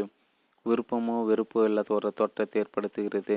நமக்கு வேண்டியது கிடைத்தால் மகிழ்ச்சி அடை அடைவதும் வேண்டியது கிடைக்காவிட்டால் துக்கம் அடைவதும் நமது இயல்பு. இதுதான் நம்முடைய மனதின் இயல்பு. இந்த இரண்டுமே இல்லாது போய்விட்டால் என்னவாகும்? நாம் ஒரு நடைப்பினம் போல் ஆகிவிட மாட்டோமா? மகிழ்ச்சியில் மகிழ்ச்சி அடையாமலும் துக்கத்தில் துக்கம் அடையாமலும் இருந்தால் அது என்ன வாழ்க்கை? ஞானிகள் அனைவரும் இந்த நிஷ்காமிய கர்மாவில் தான் செயல்படுகின்றன அவர்கள் செயல்கள் அனைத்தும் அவர்கள் செயலாக இருப்பதில்லை. அவை அனைத்தும் தாமாக நடக்கும் தற்செயலாக அமைந்துவிடுகின்றன. ஆகாயம கர்ம என்றால் என்னவென்று நாம் ஏற்கனவே தெளிவாக பார்த்துவிட்டோம். ஒரு தனி மனிதனை பொறுத்த அளவில் ஒரு சராசரி மனிதனை பொறுத்த அளவில் அவன் ஆகாயம கருவை நல்ல முறையில் செயல்படுத்தினால் போதும். அவனுடைய தீய சூழ்நிலைகள் அனைத்தும் மாறிவிடும். அவனும் அவனது குடும்பமும் வாழ்வாங்கு வாழ்ந்திடும். நல்ல சூழ்நிலை உருவாகிவிடும். மனிதர்கள் மாணிக்கமாக ஒவ்வொருவரும் மிக திகழ்ந்து விடலாம். இன்பமே என்னாலும் துன்பம் இல்லை என்றும் ஒவ்வொருவரும் கூறுவதாக அமைந்துவிடும். இப்படி ஒவ்வொருவரும் நல்ல நோக்கங்களுடன் நல்ல பண்புகளுடன் தங்களுடைய ஆகாய கர்ம செயல்படுத்துவர்களாயின் ஒருவரும் தங்களது விதியை தாங்களே நிர்ணயிப்பவர்களாகிவிடுவார்கள். ஒருவரது குடும்பமும் நற்பண்புகளை குடும்பமாக்கிவிடும் பிறகு சமுதாயத்தை பற்றி கேட்க வேண்டியதில்லை. தனி மனிதர்களால் ஆக்கப்பட்டதானே சமுதாயம்? அது நற்பண்புகள் மிகுந்த சமுதாயமாகிவிடும். ஒரு புலவர் நயம்பட கூறுவார். அந்த நாட்டில் எவரும் எவருக்கும் பிச்சையிட மாட்டார்கள். எனில் அங்கு பிச்சைக்காரர்கள் கிடையாது. இப்படி மனித குலத்திற்கான ஒரே தீர்வு தீர்வு நாம் நமது ஆகாயத்தை நல்ல முறையில் அணுகுவதுதான். ஆனால் நிஷ்காரிமியா என்பது வேறு. நிஷ்கா நிஷ்காமிய கர்மா என்பது மனித குலத்துக்கு உரியதானது அல்ல. எனில் நிஷ்காரியம் நிஷ் நிஷ்காமிய கர்மா செயல்படுத்தும் ஒருவரை மனிதராக கருத முடியாது. நிஷ்காமிய கர்மா என்பது தெய்வீகமானது. நிஷ்காமிய கர்மாவில் ஈடுபட அனைவரும் தெய்வங்களாகவே மாறிவிடுகின்றன. அவர்களுடைய செயல்கள் அனைத்தும் தற்செயலாகிவிடுகின்றன எதனை நீ அடைந்தால் வேறு எதனையும் அடைய தேவையில்லையோ அதுதான் இது. அதுதான் இந்த நிஷ்கமிய கர்மா. அதுதான் இந்த முக்தி பெற்ற கர்மா. இப்படி நமது ஆன்மீக சாஸ்திரங்கள் இதை பற்றி கூறுகின்றன. இப்படி ஒவ்வொரு நிஷ்கமிய கர்மாவில் ஈடுபட்டவர்களாக இருந்துவிட்டால் அது எப்படி இருக்கும்?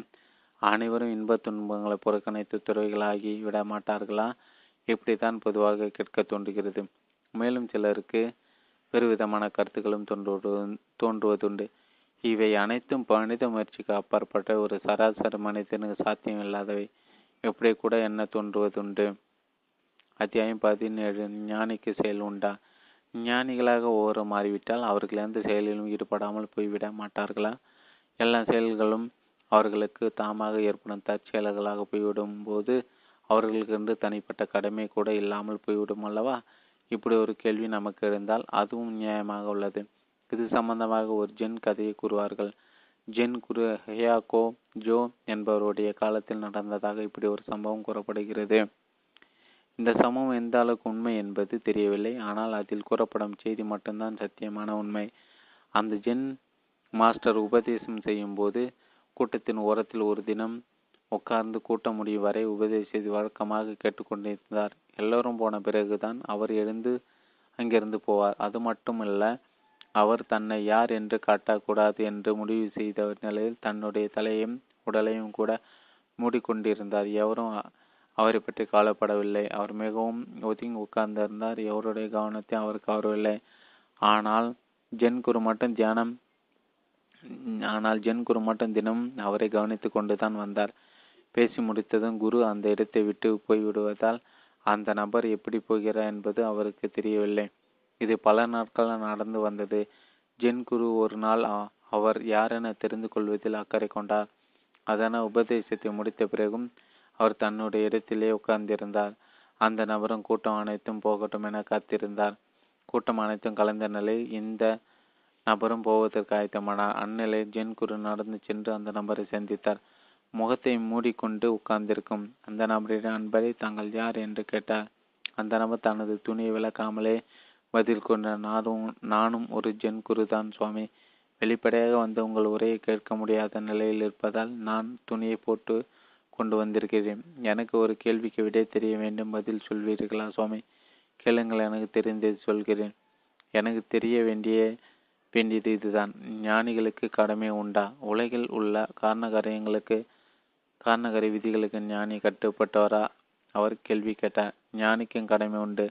காரணகாரிய விதிமுறைகளுக்கும் ஞானிக்கும் கட்டுப்பட்டவரே. எதனால் அப்படி கூறுகிறீர்கள் உலகம் என்பது காரணகாரிய விதிமுறையை அனுசரித்து இயங்கக்கூடியது. உலகத்தோடு நாம் வாழும் வரை நாம் உலகத்து கடமைகள் பங்கெடுத்து ஆக வேண்டும். நமது சுதந்திர அனைத்து நமது மனதளவிலே ஆகும். அங்கு நமக்கு எந்த கட்டுப்பாடும் கிடையாது. உலகத்தை பொறுத்த அளவில் நாம் கட்டுப்பட்டவர்களே. காரணகாரிய விதிமுறைகள் நம்மையும் கட்டுப்படுத்தவே செய்யும். மனதளவில் நாம் சுதந்திரம் அடைந்துவிட்ட காரணத்தினால் உலக கடமை நமக்கு இருந்தாலும் கூட அது நமக்கு பாரமாக இருக்காது. அதனால் உலகத்தில் கூட நமக்கு எந்த கடமையும் கிடையாது என்ற எண்ணம் தோன்றிவிடும். ஹேக்கோ ஜோ இப்படி அவருக்கு விளக்கம் கொடுத்தார். துணிக்குள் இருந்த ஜென்குரும் நீங்கள் கூறுவது எனக்கு தெளிவாக புரிந்து கொண்டது சுவாமி. இனி நான் என்னுடைய கதையை கூறுகிறேன். நான் கேட்ட இதே கேள்வி என்னுடைய மாணவர்கள் என்னிடம் கேட்டார்கள். மன மனதளவில் சுதந்திரம் ஏற்பட்ட காரணத்தினால் உலக கடமைகளில் உள்ள ஈடுபாடும் குறைந்துவிட்டது ஆகவே ஞானிக்கும் கடமை எதுவும் கிடையாது. காரண காரிய விதிமுறை எதுவும் ஞானியை கட்டுப்படுத்தாது என்று அவர்களிடம் கூறிவிட்டேன். அந்நிலை நான் நரியாக மாறிவிட்டேன். ஐநூறு பிறவிகளாக நான் நரியாக பிறந்து வருகிறேன். இத்தகைய கூட்டங்களில் கலந்து வருகிறேன். கேள்வி கேட்டு பதில் பெறும் சந்தர்ப்பம் என்றுதான் எனக்கு கேட்டது. அவர் கூறி முடித்து தனது துணிகளை விளக்கினார். அங்கே அழகிய கம்பீரமான ஒரு நரி நின்று கொண்டிருந்தது. அதன் வசீகர அனைவரும் கவரும்படியாக இருந்தது. ஆனால் பார்த்து கொண்டிருக்கும்போது அந்த நரியின் உடல் பொன்னிறமாக மாறிக்கொண்டிருந்தது. அந்த நரி ஜென் குருவுக்கு நன்றி தெரிவித்தது. என் பிறவியின் நோக்கம் முடிவடைந்து விட்டது நான் விடுதலை அடைந்து விட்டேன் தயவு செய்து என் உடலை ஒரு ஜென் துறவிக்குரிய மரியாதையுடன் அடக்கம் செய்து விடுங்கள் என்று கூறிவர அந்த நரி ஜென் குருவியை வளம் வந்து கால்களை பணிந்து வணங்கியது. அத்துடன் அந்த உயிரும் பிரிந்து விட்டது. இந்த கதை நமக்கு கூறும் செய்தி மிகவும் வெளிப்படையானது. ஆணவருக்கும் செயல் உண்டு ஞானிக்கும் செயல் உண்டு தெய்வங்களுக்கும் செயல் உண்டு. ஆனால் அவற்றை செயல்படுத்தும் செயல்முறை வித்தியாசமானது. அத்தியாயம் பதினெட்டு நடைமுறை ஞானிகள். நமது நூலோ நமது நூல்களோடும் கருத்துக்களோடும் தொடர்புடைய பல தொழில் முனைவர்களாக இருக்கிறார்கள். அவர்கள் ஏற்கனவே பல ஆன்மீக அமைப்புகளோடு தொடர்பில் இருந்தவர்கள். அவர்கள் ஆன்மீக முயற்சிகளின் காரணமாகவும் அவர்கள் மேற்கொண்ட தொழில்களில் உள்ள பிரச்சனைகள் காரணமாகவும் அவர்கள் அனைவருமே ஒரே முடிவுக்கு தான் வந்திருக்கிறார்கள். அதாவது தாங்கள் மேற்கொண்டு வரும் தொழில்களை குறைத்து கொண்டோ அல்லது தொழில்களிலிருந்து விடுபட்டோ முழு நேரமாக ஆன்மீகத்தில் வந்து விடுவதிலே ஆர்வமாக இருந்து வந்திருக்கிறார்கள். நமது கருத்துக்கள் உள்வாங்கிய நிலையில் அவர்களுக்கு ஏற்பட்ட தெளிவின் காரணமாக அவர்கள் ஒரு ஒரு விடுதலை ஏற்பட்டுவிட்டது. அந்நிலையின் ஆன்மீகத்தின் தேடல் அவர்களுக்கு முற்று பெற்றுவிட்டது. நிஷ்காமிய கர்மாக தங்களுடைய பணிகளில் ஈடுபடும் வல்லமை ஏற்பட்டுவிட்டது. தங்களுடைய தொழில்கள் பாதியாக குறைத்துவிட வேண்டும் என்று முடிவு செய்தவர்கள் எல்லாம் தங்களுடைய தொழில்களை இரண்டு மடங்கு மூன்று மடங்கு ஆக்கி கொண்டு விட்டார்கள் அப்படி தங்கள் தொழில்களை பல மடங்காக்கும் போது அவர்களுடைய பிரச்சனைகள் அல்லவா பல மடங்காக வேண்டும். ஆனால் அதுதான் தலைகீழாய் போய்விட்டது. அவர்களுடைய பிரச்சனைகள் மட்டும் பல மடங்காக குறைந்துவிட்டன. தொழில்களை மூட வேண்டிய மன அழுத்தத்தில் இருந்தவர்களெல்லாம் தங்கள் தொழில் புதிய வேகத்துடன் செயல்பட்டு படுத்து கிடந்த நிறுவனங்களை தூக்கி நிறுத்திவிட்டன ஏன் இப்படி நிகழ்ந்துள்ளது? இதனோட நடைமுறை அம்சம்தான் என்ன? மெய்ஞான நிலை என்பது சமாதி நிலை அல்ல. அது ஒரு உரைநிலை அல்ல அது பெரும்பாலும் மெய்ஞான நிலை என்பதை இப்படி ஒரு உரைநிலையாக சித்தரித்து விட்டார்கள். ஒரு சூன்யமாக விவரித்து விட்டார்கள். ஞானிகள் அனைவரும் கோமா நிலை தான் இருக்க வேண்டும் என எண்ணி விடுகிறார்கள் நம்முடைய உணர்ச்சிகள் அனைத்தும் செத்து மடிந்து விட வேண்டும் என எண்ணி விடுகிறார்கள் ஒரு சராசரி மனிதனுக்கு சாத்தியமில்லாத நிலையாக எண்ணி விடுகிறார்கள் ஆனால் அது ஒரு சராசரி மத மனிதனாலும் கூட அடைய விடக்கூடிய சர்வசாதாரண நிலையாக உள்ளது. ஆகாயம் என்றால் என்னவென்பது நம் அனைவருக்கும் தெரியும். ஆகாயம் என்பது சாதாரணமானதா அல்லது பிரம்மாண்டமானதா என்று நாம் கேட்பதாக வைத்துக்கொள்வோம். அதற்கு நம்முடைய பதில் என்ன? ஆகாயம் என்பது மிகவும் பிரம்மாண்டமானது தான். அதில் எந்த சந்தேகமும் கிடையாது. அண்ட சாஸ்திரங்கள் இந்த ஆகாயத்தில் தான் மிதந்து கொண்டிருக்கின்றன. சில நட்சத்திரத்தின் நட்சத்திரங்களிலிருந்து புறப்பட்ட ஒளியானது பல ஆண்டுகளாக பயணம் செய்து இன்னும் பூமியை அடையவில்லை என்று கூறப்படுகிறது.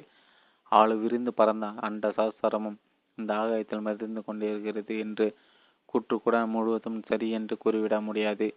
ஏனெனில் மொத்த பிரபஞ்சமும் இந்த ஆகாயத்தை தொடர்ந்து ஏதோ ஒரு திசையில் பயணித்துக் கொண்டிருக்கிறது. இந்த ஆகாயம் முடிவற்றுள்ளது. அவ்வளவு பிரம்மாண்டமாயுள்ளது. ஆனாலும் கூட நாம் அந்த ஆகாயத்தோடு தொடர்பு கொள்ளும் வகையில் அது எளிமையானதாகவும் உள்ளது. நிஷ்காமிய கர்ம முக்தி நிலை அல்லது மெய்ஞான நிலை என்பதெல்லாம் உண்மையில பிரம்மாண்டமான நிலைதான். மிகவும் உன்னதமான நிலைதான்.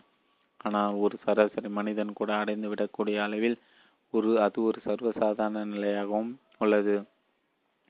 கூட்டங்கள் நடத்தும் போதும் சிலர் கேள்விகள் கேட்பதுண்டு. உங்களுக்கு கோபம் பயம் துக்கம் போன்ற உணர்ச்சிகள் ஏற்படுமா? அதாவது அவர்களது பார்வையில் ஞானிகளுக்கு எந்த விதமான உணர்ச்சிகள் ஏற்படக்கூடாது என்ற எதிர்பார்ப்பு உள்ளது. ஒரு சராசரி மனிதனுக்கு ஏற்படும் உணர்ச்சிகள் மற்றும் அனுபவங்களுக்கும் உங்களுக்கு ஏற்படும் உணர்ச்சிகள் உணர்ச்சிகள் மற்ற அனுபவங்களுக்கும் என்ன வித்தியாசம்?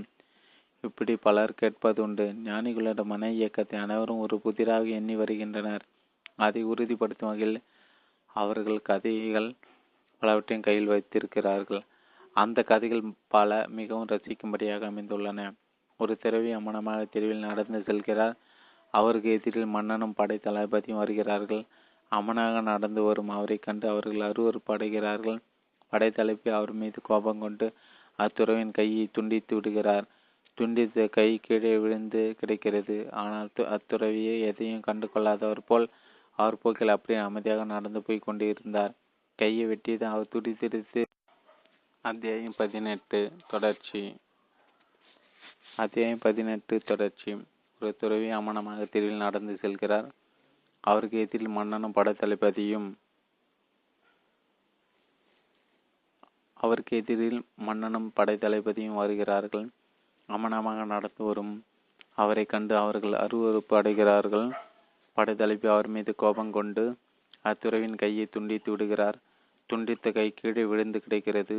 ஆனால் அத்துறவியோ எதையும் கண்டு கொள்ளாதவரை போல் அவர் போக்கில் அப்படியே அமைதியாக நடந்து போய் கொண்டிருந்தார். கையை வெட்டியதும் அவர் துடி அவர் துடித்து போய்விடுவார். என்ன எண்ணி இருந்தார். மன்னனும் தளபதியும் ஆச்சரியப்பட்டு போனார் அத்துறவி ஒரு மகத்துவமுடையராக தான் இருக்க வேண்டும் என எண்ணி வருத்தமட வருத்தப்பட்டார்கள் அத்துறவிடம் சென்று மன்னிப்பு கோரினார்கள். எப்படி பரிகாரம் செய்வது எப்படி வைத்தியம் செய்வது என்று கூறினார்கள். வெட்டப்பட்ட கீழே வந்த கையை எடுத்து கொண்டு வருமாறு அவர் கூறினார். அவர்களும் எடுத்து வந்தார்கள். அவரும் அந்த கையை வெட்டப்பட்ட இடத்தில் வைத்ததும் கை மீண்டும் ஒன்று சேர்ந்து கொண்டது. இப்படி ஆன்மீகத்தை பெரியவர்கள் பற்றி எத்தனையோ செய்திகள் நம்மிடையே உலா வந்து கொண்டிருக்கின்றன. சமீபத்தில் கோவில் நட கோவில் நமது கூட்டம் ஒன்று ஏற்பாடாகியிருந்தது ஆன்மீக நாட்டம் கொண்ட பலர் கலந்து கொண்டார்கள். கூட்டம் முடிந்த பிறகு அன்பர் ஒருவர் தொடர்பு கொண்டு பேசினார். உடல் உபாதி எதுவோ அவ அவருக்கு இருந்ததாகவும் கூட்டத்தில் கலந்து கொள்ள முடியாது என்ற எண்ணத்துடன் கூட்டத்தில் கலந்து கொண்டதாகவும். ஆனால் அப்படி கூட்டத்திற்கு நுழைந்த மாத்திரத்தில் அவருடைய உடல் உபாதியெல்லாம் நீங்கிவிட்டதாக கூறினார். உங்களது விசேஷ சக்தியினால் அவரை குணமாக்கிவிட்டீர்களே என்ற பெருமிப்புடன் அவர் நம்மிடம் அதனை கேட்டார். ஆனால் இத்தகைய அனுபவம் எதுவும் இதுவரை நமது கூட்டத்தில் இருந்ததில்லை ஆனால் அப்படி பயன்பற்றவர் பொய் கூறவில்லை. அவர் உண்மையானவர் பண்பானவர் ஆன்மீக நாட்டமுள்ளார் ஆனால் அவரின் முன்பின் நமக்கு அறிமுகமில்லாதவர் அவரிடம் பின்மாற கூற நேர்ந்தது நமது கருத்துக்களால் பலர் பயனடைந்துள்ளார்கள். நமது கருத்துக்களால் புரிந்து கொண்ட நிலையில் பலருக்கு மன ரீதியான துன்பங்கள் அனைத்திலிருந்து விடுதலை கிடைத்துள்ளது. அதனால் சிலர் தங்களோட உடல் நோய்களிலிருந்து கூட விடுபட்டிருக்கிறார்கள். ஆனால் எல்லோருக்கும் இது நிகழவில்லை. இதுபோல் நமது அருகாமையில் வரும் பலருக்கு ஆன்மீக அதிர்வுகள் ஏற்படுவதாக கூறுகின்றன. இதனை பெரும்பாலான கூறிவிட்டனர். ஆனால் நம்மை பொறுத்த வகையில் நாம எதுவும் செய்வதில்லை. பலர் அப்படி கூறுவதால் அப்படி ஒரு நிகழ்வு ஏற்படுகிறது என்பதை நானும் தெரிந்து கொள்கிறேன். தற்போது நீங்கள் கூறிய அனுபவம் சற்று புரியுது நானாக முயன்று எதுவும் செய்திருக்கவில்லை. நீங்கள் சொல்வதால் இப்படி ஒன்று நடந்திருக்கிறது என்பதை நான் உங்களைப் போல் தெரிந்து கொள்கிறேன். உண்மையில் இவையெல்லாம் என்ன? அத்தியாயம் பத்தொன்பது அற்புதங்கள் சாதாரணமாகவே ஊருடைய மன இயக்கம் சில அதிர்வலைகளை தொற்றுவித்துக் கொண்டுதான் இருக்கின்றன. அவைகள் சிலருக்கு சில வகையில் அவருடைய மன அலைவரிசைக்கு தகுந்தவர் பிரதிபலித்திருக்கலாம். அந்த பிரதிபலிப்புக்கேற்ற விலைகளும் ஏற்பட்டிருக்கலாம். ஆனால் இவை எவையும் எல்லோருக்கும் ஏற்படும் புது நிகழ்வாக அமைந்திருக்கவில்லை. இது போன்ற ஆன்மீக கூட்டங்களில் இத்தகைய அற்புதங்கள் நிகழ்வதாக பலவிதமான ஆன்மீக இயக்கங்களும் கூறி வருகின்றன. எல்லா விதமான ஆன்மீக இயக்கங்களும் நல்ல நல்ல எண்ணத்தை மட்டுமே கருத்தில் கொண்டு செயல்பட்டு வருகின்றன. எல்லா இயக்கங்களும் நம்மையே நாடி வருகின்றன. இதனால் இது போன்ற ஆன்மீக நிகழ்வுகளில் பலவிதமான தெய்வீகமான சக்திகளும் வழிபாடுகளும் இயற்கையின் திட்டப்படி ஏற்பட சாத்தியம் உண்டு அத்தகைய தெய்வீக சக்திகளின் தொடர்பு காரணமாகவும் இத்தகைய அதிசய நிகழ்வுகள் ஏற்படக்கூடும். பொதுவாக பார்க்கும்போது நாம் நிச்சய காமிய கர்மாவில் ஈடுபட்டு தெய்வீகமாக செயல்படும் போது இத்தகைய அற்புதங்கள் நம்மை அறியாமல் ஏற்பட வாய்ப்புண்டு. ஞானிகள் எடுத்துக்கொண்டால் முற்காலத்தில் பலரும் துறவிகளாக இருந்துள்ளார்கள். அதனால் அவர்களுக்கு சமுதாய ரீதியான செயல்கள் எவையும் இல்லாமல் போய்விட்டன. ஆனால் ஞான நிலை என்பதும் நிஷ்காமிய கர்மா என்பதும் துறவிகளுக்கு மட்டுமே ஏற்பட ஏற்பட்ட ஒன்றல்ல. சராசரி மனிதனாக கூட ஞானியாகலாம் ஞானியாக இருந்து தனது உலக கடமைகளை அனைத்தையும் நிஷ்காமிய கர்மாக செய்திடலாம். ஞானம் பெற்ற ஒரு உல ஒருவர் உலகம் கடமையாற்றும் போது அவருக்கு எல்லா விதமான உணர்ச்சிகளும் தேவைப்படும். அவர் உணர்ச்சியற்ற ஒருவராக மாறிவிடும் பட்சத்தில் அவரது எந்த கடமையும் சரிவர செய்திட முடியாது. புறச்செயலை நிர்வாகம் செய்திடும் வகைக்காக நமக்கு எல்லா வகையான உணர்ச்சிகளும் தேவை. ஆகவே உணர்வற்ற நிலை உணர்ச்சியற்ற நிலை என்றெல்லாம் கூறி நாம் நமது மனதை குழப்பிக்கொள்ள தேவையில்லை. நமது மனதை அதன் போக்கில் இயங்க அனுமதிக்கும் போது அந்த மனதுக்கு தன்னை எப்படி வைத்துக்கொள்ள வேண்டும் என்ற தெளிவு கிடைத்து விடுகிறது. அதனால் தேவையான உணர்வுகள் மட்டும் தேவையான நேரத்தில் நமது புறச்சூழலை நிர்வாகம் செய்வதற்காக அவ்வப்போது ஏற்படும் அப்படி வந்த உணர்வுகள் தாமாக தம்மை சீரமைத்து கொண்டுவிடும். நல்ல உணர்வுகளை தக்க வைத்துக் கொள்ள வேண்டுமென்றோ தீய உணர்வுகளை அப்புறப்படுத்த வேண்டுமென்றோ நாம் நமது உணர்வுகளுடன் போராட வேண்டிய அவசியம் எதுவும் நமக்கே கிடையாது. அந்நிலையில் நாம் செய்யும் செயல்கள் அனைத்தும் நாம் செய்யும் செயல்களாக இருக்காது. அவை அனைத்தும் தாமாக ஏற்படும் தற்செயலாக இருக்கும். நமது முயற்சி செய்து செய்து செய்வது போல் தோன்றினாலும் அது தாமாக ஏற்பட்ட முயற்சியாக இருக்கும். அந்நிலையில் அமைந்திருக்கும் கர்மாக்கள் அனைத்து நிச்சய கர்மிய நிஷ்காமிய கர்மாக்களாகும். நமது கர்மாக்கள் அனைத்தும் தெய்வீக கர்மாக்கள் ஆகும். தெய்வீக கர்மாக்களை செய்திடும் அனைவரும் தெய்வங்களே ஆகும் தெய்வங்களையும் நம்மை இணைத்து பார்த்து குழப்பி கொள்ள வேண்டாம். நாம் தெய்வங்களாகிவிட்டால் நமக்கு தெய்வீகமான சக்தி எல்லாம் கிடைத்து விடுமோ என்றெல்லாம் ஆசைப்பட்டு விட வேண்டாம். நிஷ்காமிய கர்மாவுடன் செயல்படும் அனைவரும் தெய்வ தெய்வீக அம்ச ஊடகங்களாகி விடுகிறோம் நாம் அடைய வேண்டிய உயர்ந்த நிலையை இப்படி நிஷ்காமிய கர்மா செய்யும் தகுதியுடைய தகுதியுடையவர்களாக நாம் நம்மை உயர்த்தி கொள்வது மட்டுமே. தெய்வீக சக்திகளும் சித்திகளும் இப்போது நமக்கு பிரம்மாண்டமாக தெரியலாம். ஆனால் அவை பிரம்மாண்டமானவைகளே அல்ல. உண்மையான உயர்நிலை உண்மையான பிரம்மாண்டம் இந்த நிஷ்காமிய கர்மா மட்டுமே. ஒருவர் நிஷ்காமிய செயல்படும் நிலை அடைந்து அடைந்திடுவாரானால் பிறகு அவருக்கு எதுவும் தேவையில்லை. அவர் மட்டுமே அனைத்தையும் அடைந்துவிடுவதாக கருதப்படுவார். இந்த நிஷ்காமிய கர்மை செயல்படுத்தும் அறிவு நாம் நமது மனதை புரிந்து கொள்வதால் மட்டுமே ஏற்படுகின்றது. இது நம்முடைய சொந்த மனதை. நம்முடைய சொந்தமான முயற்சியில் திறந்த மனத்துடன் அணுகுவதால் மட்டுமே சாத்தியம். மற்றபடி இந்த நிஷ்கமய கர்மாவை எந்த தெய்வீக சக்தியாலும் கூட நமக்கு கொடுத்து விட முடியாது. தெய்வீக சக்தியால் நமக்கு எதையாவது கொடுக்க முடிந்தால் அது நம்முடைய சஞ்சித கர்மாவிலிருந்து எதையாவது எடுத்து கொடுப்பது தான் நிஷ்காமிய கர்மாவை கொடுக்கும் சக்தி எந்த தெய்வத்துக்கும் கிடையாது. நமக்கு ஞானத்தை வழங்கும் சக்தி எந்த தெய்வத்துக்கும் கிடையாது. நிஷ்காமிய கர்மாவை அடைவது என்பது நம்முடைய சொந்த முயற்சியால் மட்டுமே சாத்தியம். அத்தியம் இருபது. மறுபிறவி உண்டா? ஆன்மீக உலகில் அடுத்ததாக கேட்கப்படும் கேள்வி இதுதான். மறுபிறவி உண்டா? பிறப்பில்லா நிலையை அடைவது எவ்வாறு? நம்முடைய சூட்சம உடல் என்பது பிரபஞ்ச மனதால் ஆக்கப்பட்டது என்பதை நாம் ஏற்கனவே பார்த்தோம். நம்முடைய சூட்சம உடல் தான் நமக்கு புதியது புதிதாக உடலை எடுத்துக்கொள்கிறது. இதனால் புதிய புதிதாக புறப்படுப்பது நமது சூட்சம உடலுக்கு சத்தியமான ஒரு அம்சமாகிறது. இந்த பிறவி தோறும் நிகழ்வுதான் நம்முடைய கர்மங்கள் என பார்த்தோம். பிறவிகள் பல உள்ளன. என்னும் கருத்தை நாம் ஒரு ஒரு நடைமுறை உண்மையாக எடுத்துக்கொண்டே நாம் இந்த ஆய்வில் ஈடுபட்டு வருவதால் இனி பிறவி என்று ஒன்று உண்டா? என்ற கேள்வியை ஆராய்ந்திட தேவையில்லை. ஆனால் இந்த பிறவின் நோக்கம்தான் என்ன? இந்த பிறவிகள் எப்போது நிறை நிறைவேறுகின்றன? பிறத்த நிலை என்றால் என்ன? மீண்டும் பிறப்பதற்கு என்ன காரணம்? மீண்டும் பிறக்காமல் இருக்க முடியுமா?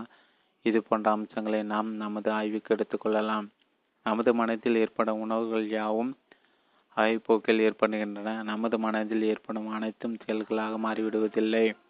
நமக்கு தேவையான உணர்வுகளை மட்டும் செயலாக எடுத்துக்கொள்கிறோம். மற்ற உணர்வுகள் அனைத்தும் அங்கீகரிக்கப்படாத உணர்வுகளாக அவை தாமாக மறைந்து விடுகின்றன. நமக்கு ஏற்படும் உணர்வுகள் அனைத்தும் நாம் கொண்டு வராத நிலையில் அவை அனைத்தும்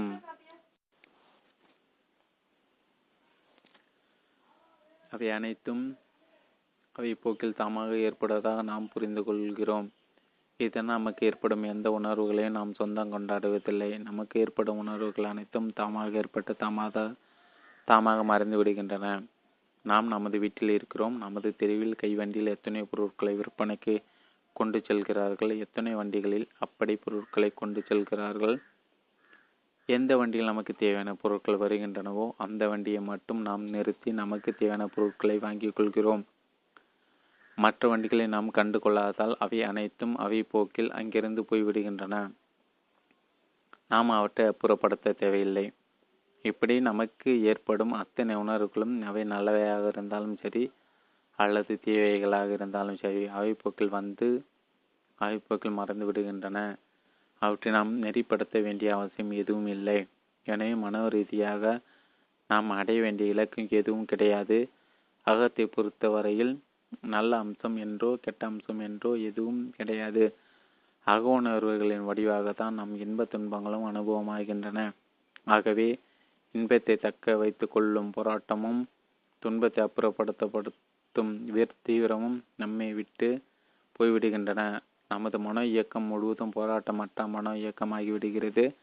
நமது மனது தானே தன்னை எதிர்த்து போராடும் சுய முரண்பாட்டை இழந்து விடுகிறது இதனால் நமது விருப்பத்துக்கோ விருப்பத்துக்காகவோ இன்ப நாட்டத்துக்காகவோ செயல்படும் நமது இயக்கம் முடிவுக்கு வந்து விடுகிறது. புற தேவைக்காக மட்டுமே மட்டும் தர்ம நியாயங்களின் அடிப்படையில் செயல்படும் செயல் மட்டுமே நமக்கு எஞ்சி இருக்கிறது இதே நிலைதான் மரணத்துக்கு பின்னும் தொடர்கிறது. இதனால் நம்முடைய இன்ப துன்பங்களை அனுபவம் செய்வதற்காக நாம் கட்டாயமாக நிர்பந்தமாக புறப்படுக்க வேண்டிய அவசியம் இல்லாமல் போய்விடுகிறது. இதனால் விடுதலை பெற்ற அனைவரது கர்மாக்களும் முடிந்துவிட்டன என்று பொருள் இல்லை. அந்த கர்மாக்கள் எரிஞ்சிருந்தாலும் கூட அவை எதுவும் நம்மை கட்டாயப்படுத்தி நம்மை பிறப்பெடுக்க வைப்பதில்லை. அந்நிலையில் சமுதாயத்தின் நன்மை கருதி நாம விரும்பி நமது கர்மாக்களின் காரணமாக ஒரு பிறப்பை எடுத்துக்கொள்ளலாம் விடுதலை பெறாதவர்கள் நிர்பந்தமாக புறப்படுகிறார்கள். விடுதலை பெற்றவர்கள் தேவைப்பட்டால் புறப்படுகிறார்கள். அப்படி விடுதலை பெற்றவர்கள் புறப்படுக்கும் போது தங்கள் பிறப்பை தங்களது கர்மாக்களுக்கு ஏற்பவும் தங்கள் ஆற்ற வேண்டிய செயல்களுக்கு ஏற்பவும் திட்டமிட்டுக் கொள்கிறார்கள். அத்தியாயம் இருபத்தி ஒன்று முற்பிறவி. உங்களுடைய பிறப்பை பற்றி உண்மை என்ன? உங்களுடைய முற்பிறப்பு பற்றி உங்களுக்கு தெரியுமா? இப்படி சிலர் கேள்விகளை எழுப்பியுள்ளார்கள். சிலருக்கு தீர்க்க தரிசன சக்தி உள்ளது. அதன் மூலம் அவர்கள் ஒருவரது பிறவி ரகசியங்களை கூட கூறிவிடுகின்றன. ஆனால் எனக்கு அத்தகைய சக்திகள் எவையும் கிடையாது. அதனால் என்னை பற்றி கூட எனது முற்பிறவை பற்றி கூட எனக்கு எனக்கு எதுவும் தெரியாது. இப்படித்தான் பதிலளித்து வந்தேன். இதுதான் என்னை பற்றிய யதார்த்த உண்மை. என்னை பற்றி முழுமையாக தெரிந்து கொண்டும் நான் வேண்டுமென்றே எனது முற்பிறவின் ரகசியத்தை மறைத்துவிட்டேன் என்ற நிலையும் எதுவும் எனக்கு கிடையாது. ஒரு சராசரி மனிதனாக பிறப்பிடித்து ஒரு சராசரி மனிதனுக்கு எல்லா விதமான நல் நல்ல இயல்புகளோடும் கட்ட இயல்புகளோடும் தான் வாழ வாழ துவங்கினேன். ஒரு சராசரி மனிதன் செய்யும் சராசரியான தவறுகளையும் நல்ல செயல்களையும் தான் நானும் செய்துள்ளேன். ஒரு சராசரி மனிதனுக்கு ஏற்படும் வெற்றி தொழில்கள் தான் எனது வாழ்வில் ஏற்பட்டுள்ளன. ஒரு சராசரி மனிதனை போன்றே ஆன்மீகத்தில் இருந்து ஆன்மீக திட்டத்தில் ஈடுபட்டேன். ஒரு சராசரி மனிதன் சந்திக்கும் அத்தனை தொழில்களும் எனது ஆன்மீக முயற்சியில் ஈடுபட்டன. ஆன்மீக அனுஷ்டானங்களில் ஈடுபட்டாலும் சித்துக்களையும் சக்திகளையும் பெறுவதில் எனக்கு ஒருபோதும் நாட்டம் இருந்ததில்லை. ஞானத்தை அடைவதில் மட்டுமே ஆர்வம் காட்டி வந்தேன். ஆனால் அதனால் ஞானத்தை போதிப்பவர்களை மட்டும் தேடி அவர்களது வழிகாட்டல்கள் மட்டுமே கவனம் செலுத்தி வந்தேன். அதனால் அதீதமான ஆற்றல் உள்ளவர்களின் தொடர்பு எதுவும் எனக்கு கிடைக்கவில்லை. அவர்களை தேடி அலைந்திடவும் இல்லை. ஞான தெளிவு பெறும் வரை அத்தகைய நிலையில் உள்ளவர்கள் எவரையும் எனக்கு தெரியாது. அத்தகைய ஆற்றல் உள்ளவர்களின் தொடர்பு தற்போதைய நிலையில்தான் ஏற்பட்டுள்ளது. அப்படி தீர்க்க தரிசன சக்தியுள்ள தொடர்பு கிடைத்த நிலையில் அவர்களாக முன்வந்து எனது முற்பிறவி பற்றி கூறுகிறார்கள். அவர்கள் பலரும் ஒரே விதமான செய்தியை கூறுவதால் அதையும் நம்பிக்கைக்கு உகந்ததாக எடுத்துக்கொள்ள தான் வேண்டியுள்ளது. சிறு வயதில் மாணவனாக இருந்தபோது நாங்கள் யாராவது பள்ளிக்கு வராமல் இருந்தால் வேடிக்கையாக இப்படி கூறிக்கொள்வோம். எனக்கு காய்ச்சல் என்று எனது அம்மா கூறினார்கள். அதனால் தான் பள்ளிக்கு வரவில்லை.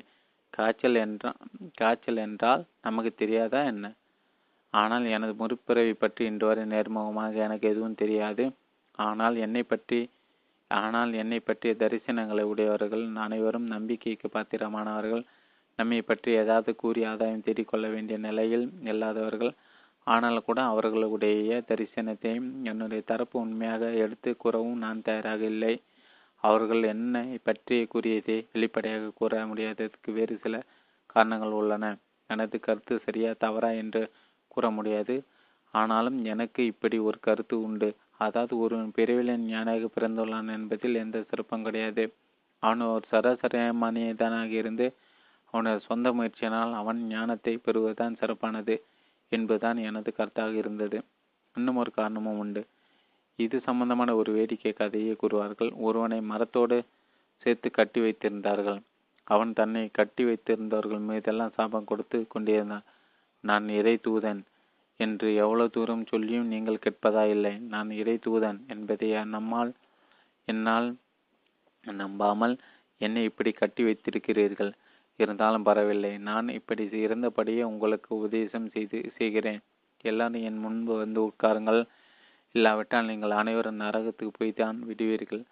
அவனுக்கு பின்னால் இருந்து கொண்டு இன்னும் ஒரு குரல் இன்னும் சப்தமாக ஒழித்து கொண்டிருந்தது அவனை நம்பாதீர்கள். அவன் இறை தூதன் அல்ல அவன் பொய் சொல்கிறான். எனது தூதனாக நான் அவனை அனுப்பவில்லை. இப்படி அந்த குரல் கூறிக்கொண்டிருந்தது. அந்த குரலுக்கு உரியவன் உரிமையானவன் இன்னும் ஒரு மரத்தில் கட்டி வைக்கப்பட்டிருந்தான். இப்படி சிலர் தங்களை இறை இறைவனாகவோ அல்லது இறைவனின் தூதுவனாகவோ எண்ணிக்கொண்டிரு எண்ணிக்கொண்டு காமெடி செய்வது. வெறும் கற்பனையாக கதையாக இருந்தால் பரவாயில்லை. உண்மையாகவே அப்படி நடந்து கொள்கிறார்கள். அப்படி நடந்து கொள்பவர் எங்கேயோ நமக்கு தெரியாத பட்சத்தில் நடந்து விட்டால் கூட பரவாயில்லை. நம்முடன் இருப்பவர்கள் அப்படி நடந்து கொள்ளும்போது என்ன செய்வது? என்னுடைய ஆரம்பகால ஆன்ம சாதனையின் போது அன்பர் ஒருவர் என்னுடன் நெருங்கி பழகி வந்தார். சாஸ்திரங்கள் அனைத்தையும் கரைத்து குடித்தவர் என்று கூட அவரை சொல்லலாம். ஆனால் அவர் வார்த்தைக்கு வார்த்தை தன்னை பற்றி இப்படித்தான் கூறுவார். நான் இந்த உலகத்தை ஆளப்போகிறேன் இந்த உலகத்துக்கு நான் சக்கரவர்த்தி ஆகிவிடுவேன். எந்த நிமிடத்தில் என்ன அபூர்வ சக்தி வெளிப்பட்டுவிடும்? இப்படி அவர் முப்பது வருடங்களாக அவரை பற்றி கூறிக்கொண்டிருக்கிறார். நண்பர் தான் இப்படி என்றால் என நெருங்கிய உறவு வட்டத்திலும் கூட இத்தகைய செயல்படுவ செயல்பாடு செயல்பாடு உள்ளவர்களையும் பார்க்க நேர்ந்தது இந்நிலை தற்போது சிலர் என்னை பற்றி கூற தீர்க்க தரிசனங்களும் அதே போன்ற செய்திகளும் ஒன்றாக அமைந்துவிட்டால் அதை வெளிப்படையாக கூறி பேசுவதற்கு கூட நெருடலாக உள்ளது. ஆனாலும் இந்த நூலோடு தொடர்புடைய செய்தியாக இருக்கும் ஒரே காரணத்தால் அதை பற்றி தெரிவிக்க வேண்டிய அவசியம் ஏற்பட்டுவிட்டது. எனது முற்பிறவில் நான் ஆன்மீகத்தோடு தொடர்புடைய ஏ என்ற நபராக இருந்ததாக ஒருவருக்கு தீர்க்க தரிசனம் ஏற்பட்டது. அப்படி ஏற்பட்ட தீர்க்க தரிசனை அதே போன்ற சக்தியுள்ள சிலரும் அதை கூறி உறுதி செய்துவிட்டார்கள். இந்நிலையில் நமது கருத்துக்களினால் தெளிவுபற்ற மருத்துவர் ஒருவருக்கு அவர் என்னை சந்திப்பதற்கு முன்னால் பி என்ற மகான் ஒருவர் அந்த மருத்துவனின் கைகளை பிடித்து கூட்டி சென்றதாக கனவென்று ஏற்பட்டுள்ளது. அந்த மருத்துவர் குழந்தையாக இருக்கும்போது அவரை வளர்த்து வந்த ஒருவருக்கும் அதே போன்ற கனவு ஒன்று ஏற்பட்டுள்ளது. அவரும் அந்த பி மகானிடம் இவனுடைய பெற்றோர்கள் இருவரும் இவனை என்னை பார்த்துக்க பார்த்து கொள்ள சொல்லிவிட்டு வேலைக்கு போயிருக்கிறார்கள். நீங்கள் இப்படி கூட்டி செல்கிறீர்களே சுவாமி என்று அந்த கனவில் கேட்டிருக்கிறேன் இனி நான் அவனை பார்த்து கொள்கிறேன் என்று சொல்லி அந்த பி மகானும் கூட்டி சென்று விட்டார். அந்த மருத்துவர் நமது கருத்துக்களால் தெளிவடைந்த நிலை பி என்பவர் ஏன் வந்தார் என்ற கேள்வியுடன் இருந்து வந்தார். இன்னும் ஒரு குருநாதர் எவரோ இதற்கு பிறகும் வரப்போகிறார் போலும் என்ற எண்ணத்துடன் இருந்து வந்தார். இந்நிலை என்னை பற்றிய தீர்க்க தரிசனம் கூறியவரிடம் அது பற்றிய விவரங்களை கேட்டபோது அவர் அது பற்றி தெளிவுபடுத்தியுள்ளார். அதாவது ஏ என்பவர் தான் அடுத்த பிறவில் பியாக வந்துள்ள வந்துள்ளதாக கூறியிருக்கிறார். ஆனால் பி என்பவரின் வாழ்க்கை வரலாற்றை பார்க்கும்போது அவர் ஏ என்பவரை வணங்கி வந்ததாக தெரிகிறது. அது பற்றி விளக்கம் கேட்கும்போது பி என்பவருக்கு தான் ஏ என்பவரின் மறுபிறவி என்பது தெரியாமல் மறைக்கப்பட்டிருக்கிற மறைக்கப்பட்டிருந்திருக்கிறது என்று விளக்கம் கொடுத்துள்ளார். மற்ற பலரும் நம்மை ஏ என்பவரோடு மட்டுமே தொடர்படுத்தி தரிசனங்களை கண்டுள்ளனர். ஒரு ஒரு நபருக்கு மட்டுமே ஏ மற்றும் பி என்பவர்கள் ஒருவர் என தோன்றியுள்ளது. இத்தகைய தீர்க்க தரிசனங்கள் பற்றிய செய்திகள் எனது தெளிவு நிலைக்கு முன்னமே எனக்கு கிடைத்திருக்கும் பட்சத்தில் அது என்னை பொறுத்தவரையிலும் முக்கியத்துவம் உடையதாக இருந்திருக்கலாம். ஆனால் தெளிவுபட்ட நிலையில் நமக்கு முற்பிறவி மற்றும் பிற்பிறவி அனைத்துமே முக்கியத்துவம் இழந்து விடுகின்றது.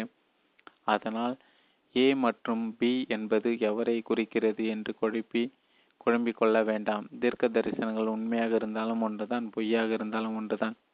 ஞான தெளிவு மட்டுமே முக்கிய முக்கியமானது. இந்த ஞான தெளிவு அடங்கும் சக்தி தெய்வங்களுக்கு கூட கிடையாது. ஏனெனில் ஞான தெளிவு என்பது ஒரு சக்தி மிக்க அடைவு நிலை அல்ல. நமது அறிவின் மனதின் இயலாமையை புரிந்து கொள்வதன் மூலம் புரிந்து கொள்வது இந்த ஞான தெளிவாகும் நம்முடைய இயலாமையை மனோரீதியான இயலாமையை புரிந்து கொள்ளும் நிலையில் நமது மனதை வேறு பரிமாணத்தில் இயங்கி நம் அனைவரையும் நடமாடும் தெய்வங்களாக்கி விடுகின்றது. ஏ மற்றும் பி என்பவர்கள் யார் என்பதை கண்டுகொள்ள அக்கறை எடுக்காமல் இந்த சி என் இந்த சி என்ன கூறுகிறார் என்பதை மட்டும் உங்களுக்கு எடுத்துக்கொள்வதுதான் முக்கியமானது. நாம் பரிசீலித்து பார்க்கக்கூடிய உண்மைகளை மட்டும் கவனத்துக்கு எடுத்துக்கொண்டால் போதுமானது. அனுமான செய்திகளை நம்மால் பரிசீலித்து பார்க்க முடியாது. அவை நமது நடைமுறை செயல்பாட்டுக்கு எந்த வகையிலும் உதவி புரிய போவதில்லை. கர்மா கர்மவினை பிறவிகள் பாவ புண்ணியங்கள் ஆகியவை அனைத்தும் நம்மால் பரிசீலித்து பார்க்க முடியாத நிலையிலே அமைந்துள்ளன. அவற்றில் கிடைக்கும் உள்ளார்ந்த செய்திகளை மட்டும் தெரிந்து கொள்வதே நமக்கு போதும். நமக்கு ஏற்பட்ட பிராரப்தம் என்னும் சந்தர்ப்பங்கள் அனைத்தும் நம்மை மிகுந்த ஆகாயம கர்மாக்களாக செய்தியை எதிர்கொண்டு தேர்ச்சி பெற்ற நிலையில் நிஷய க நிஷ்காமிய கர்மத்தில் நாம் அனைவரும் நிலை கொள்வோமாக சுபம்.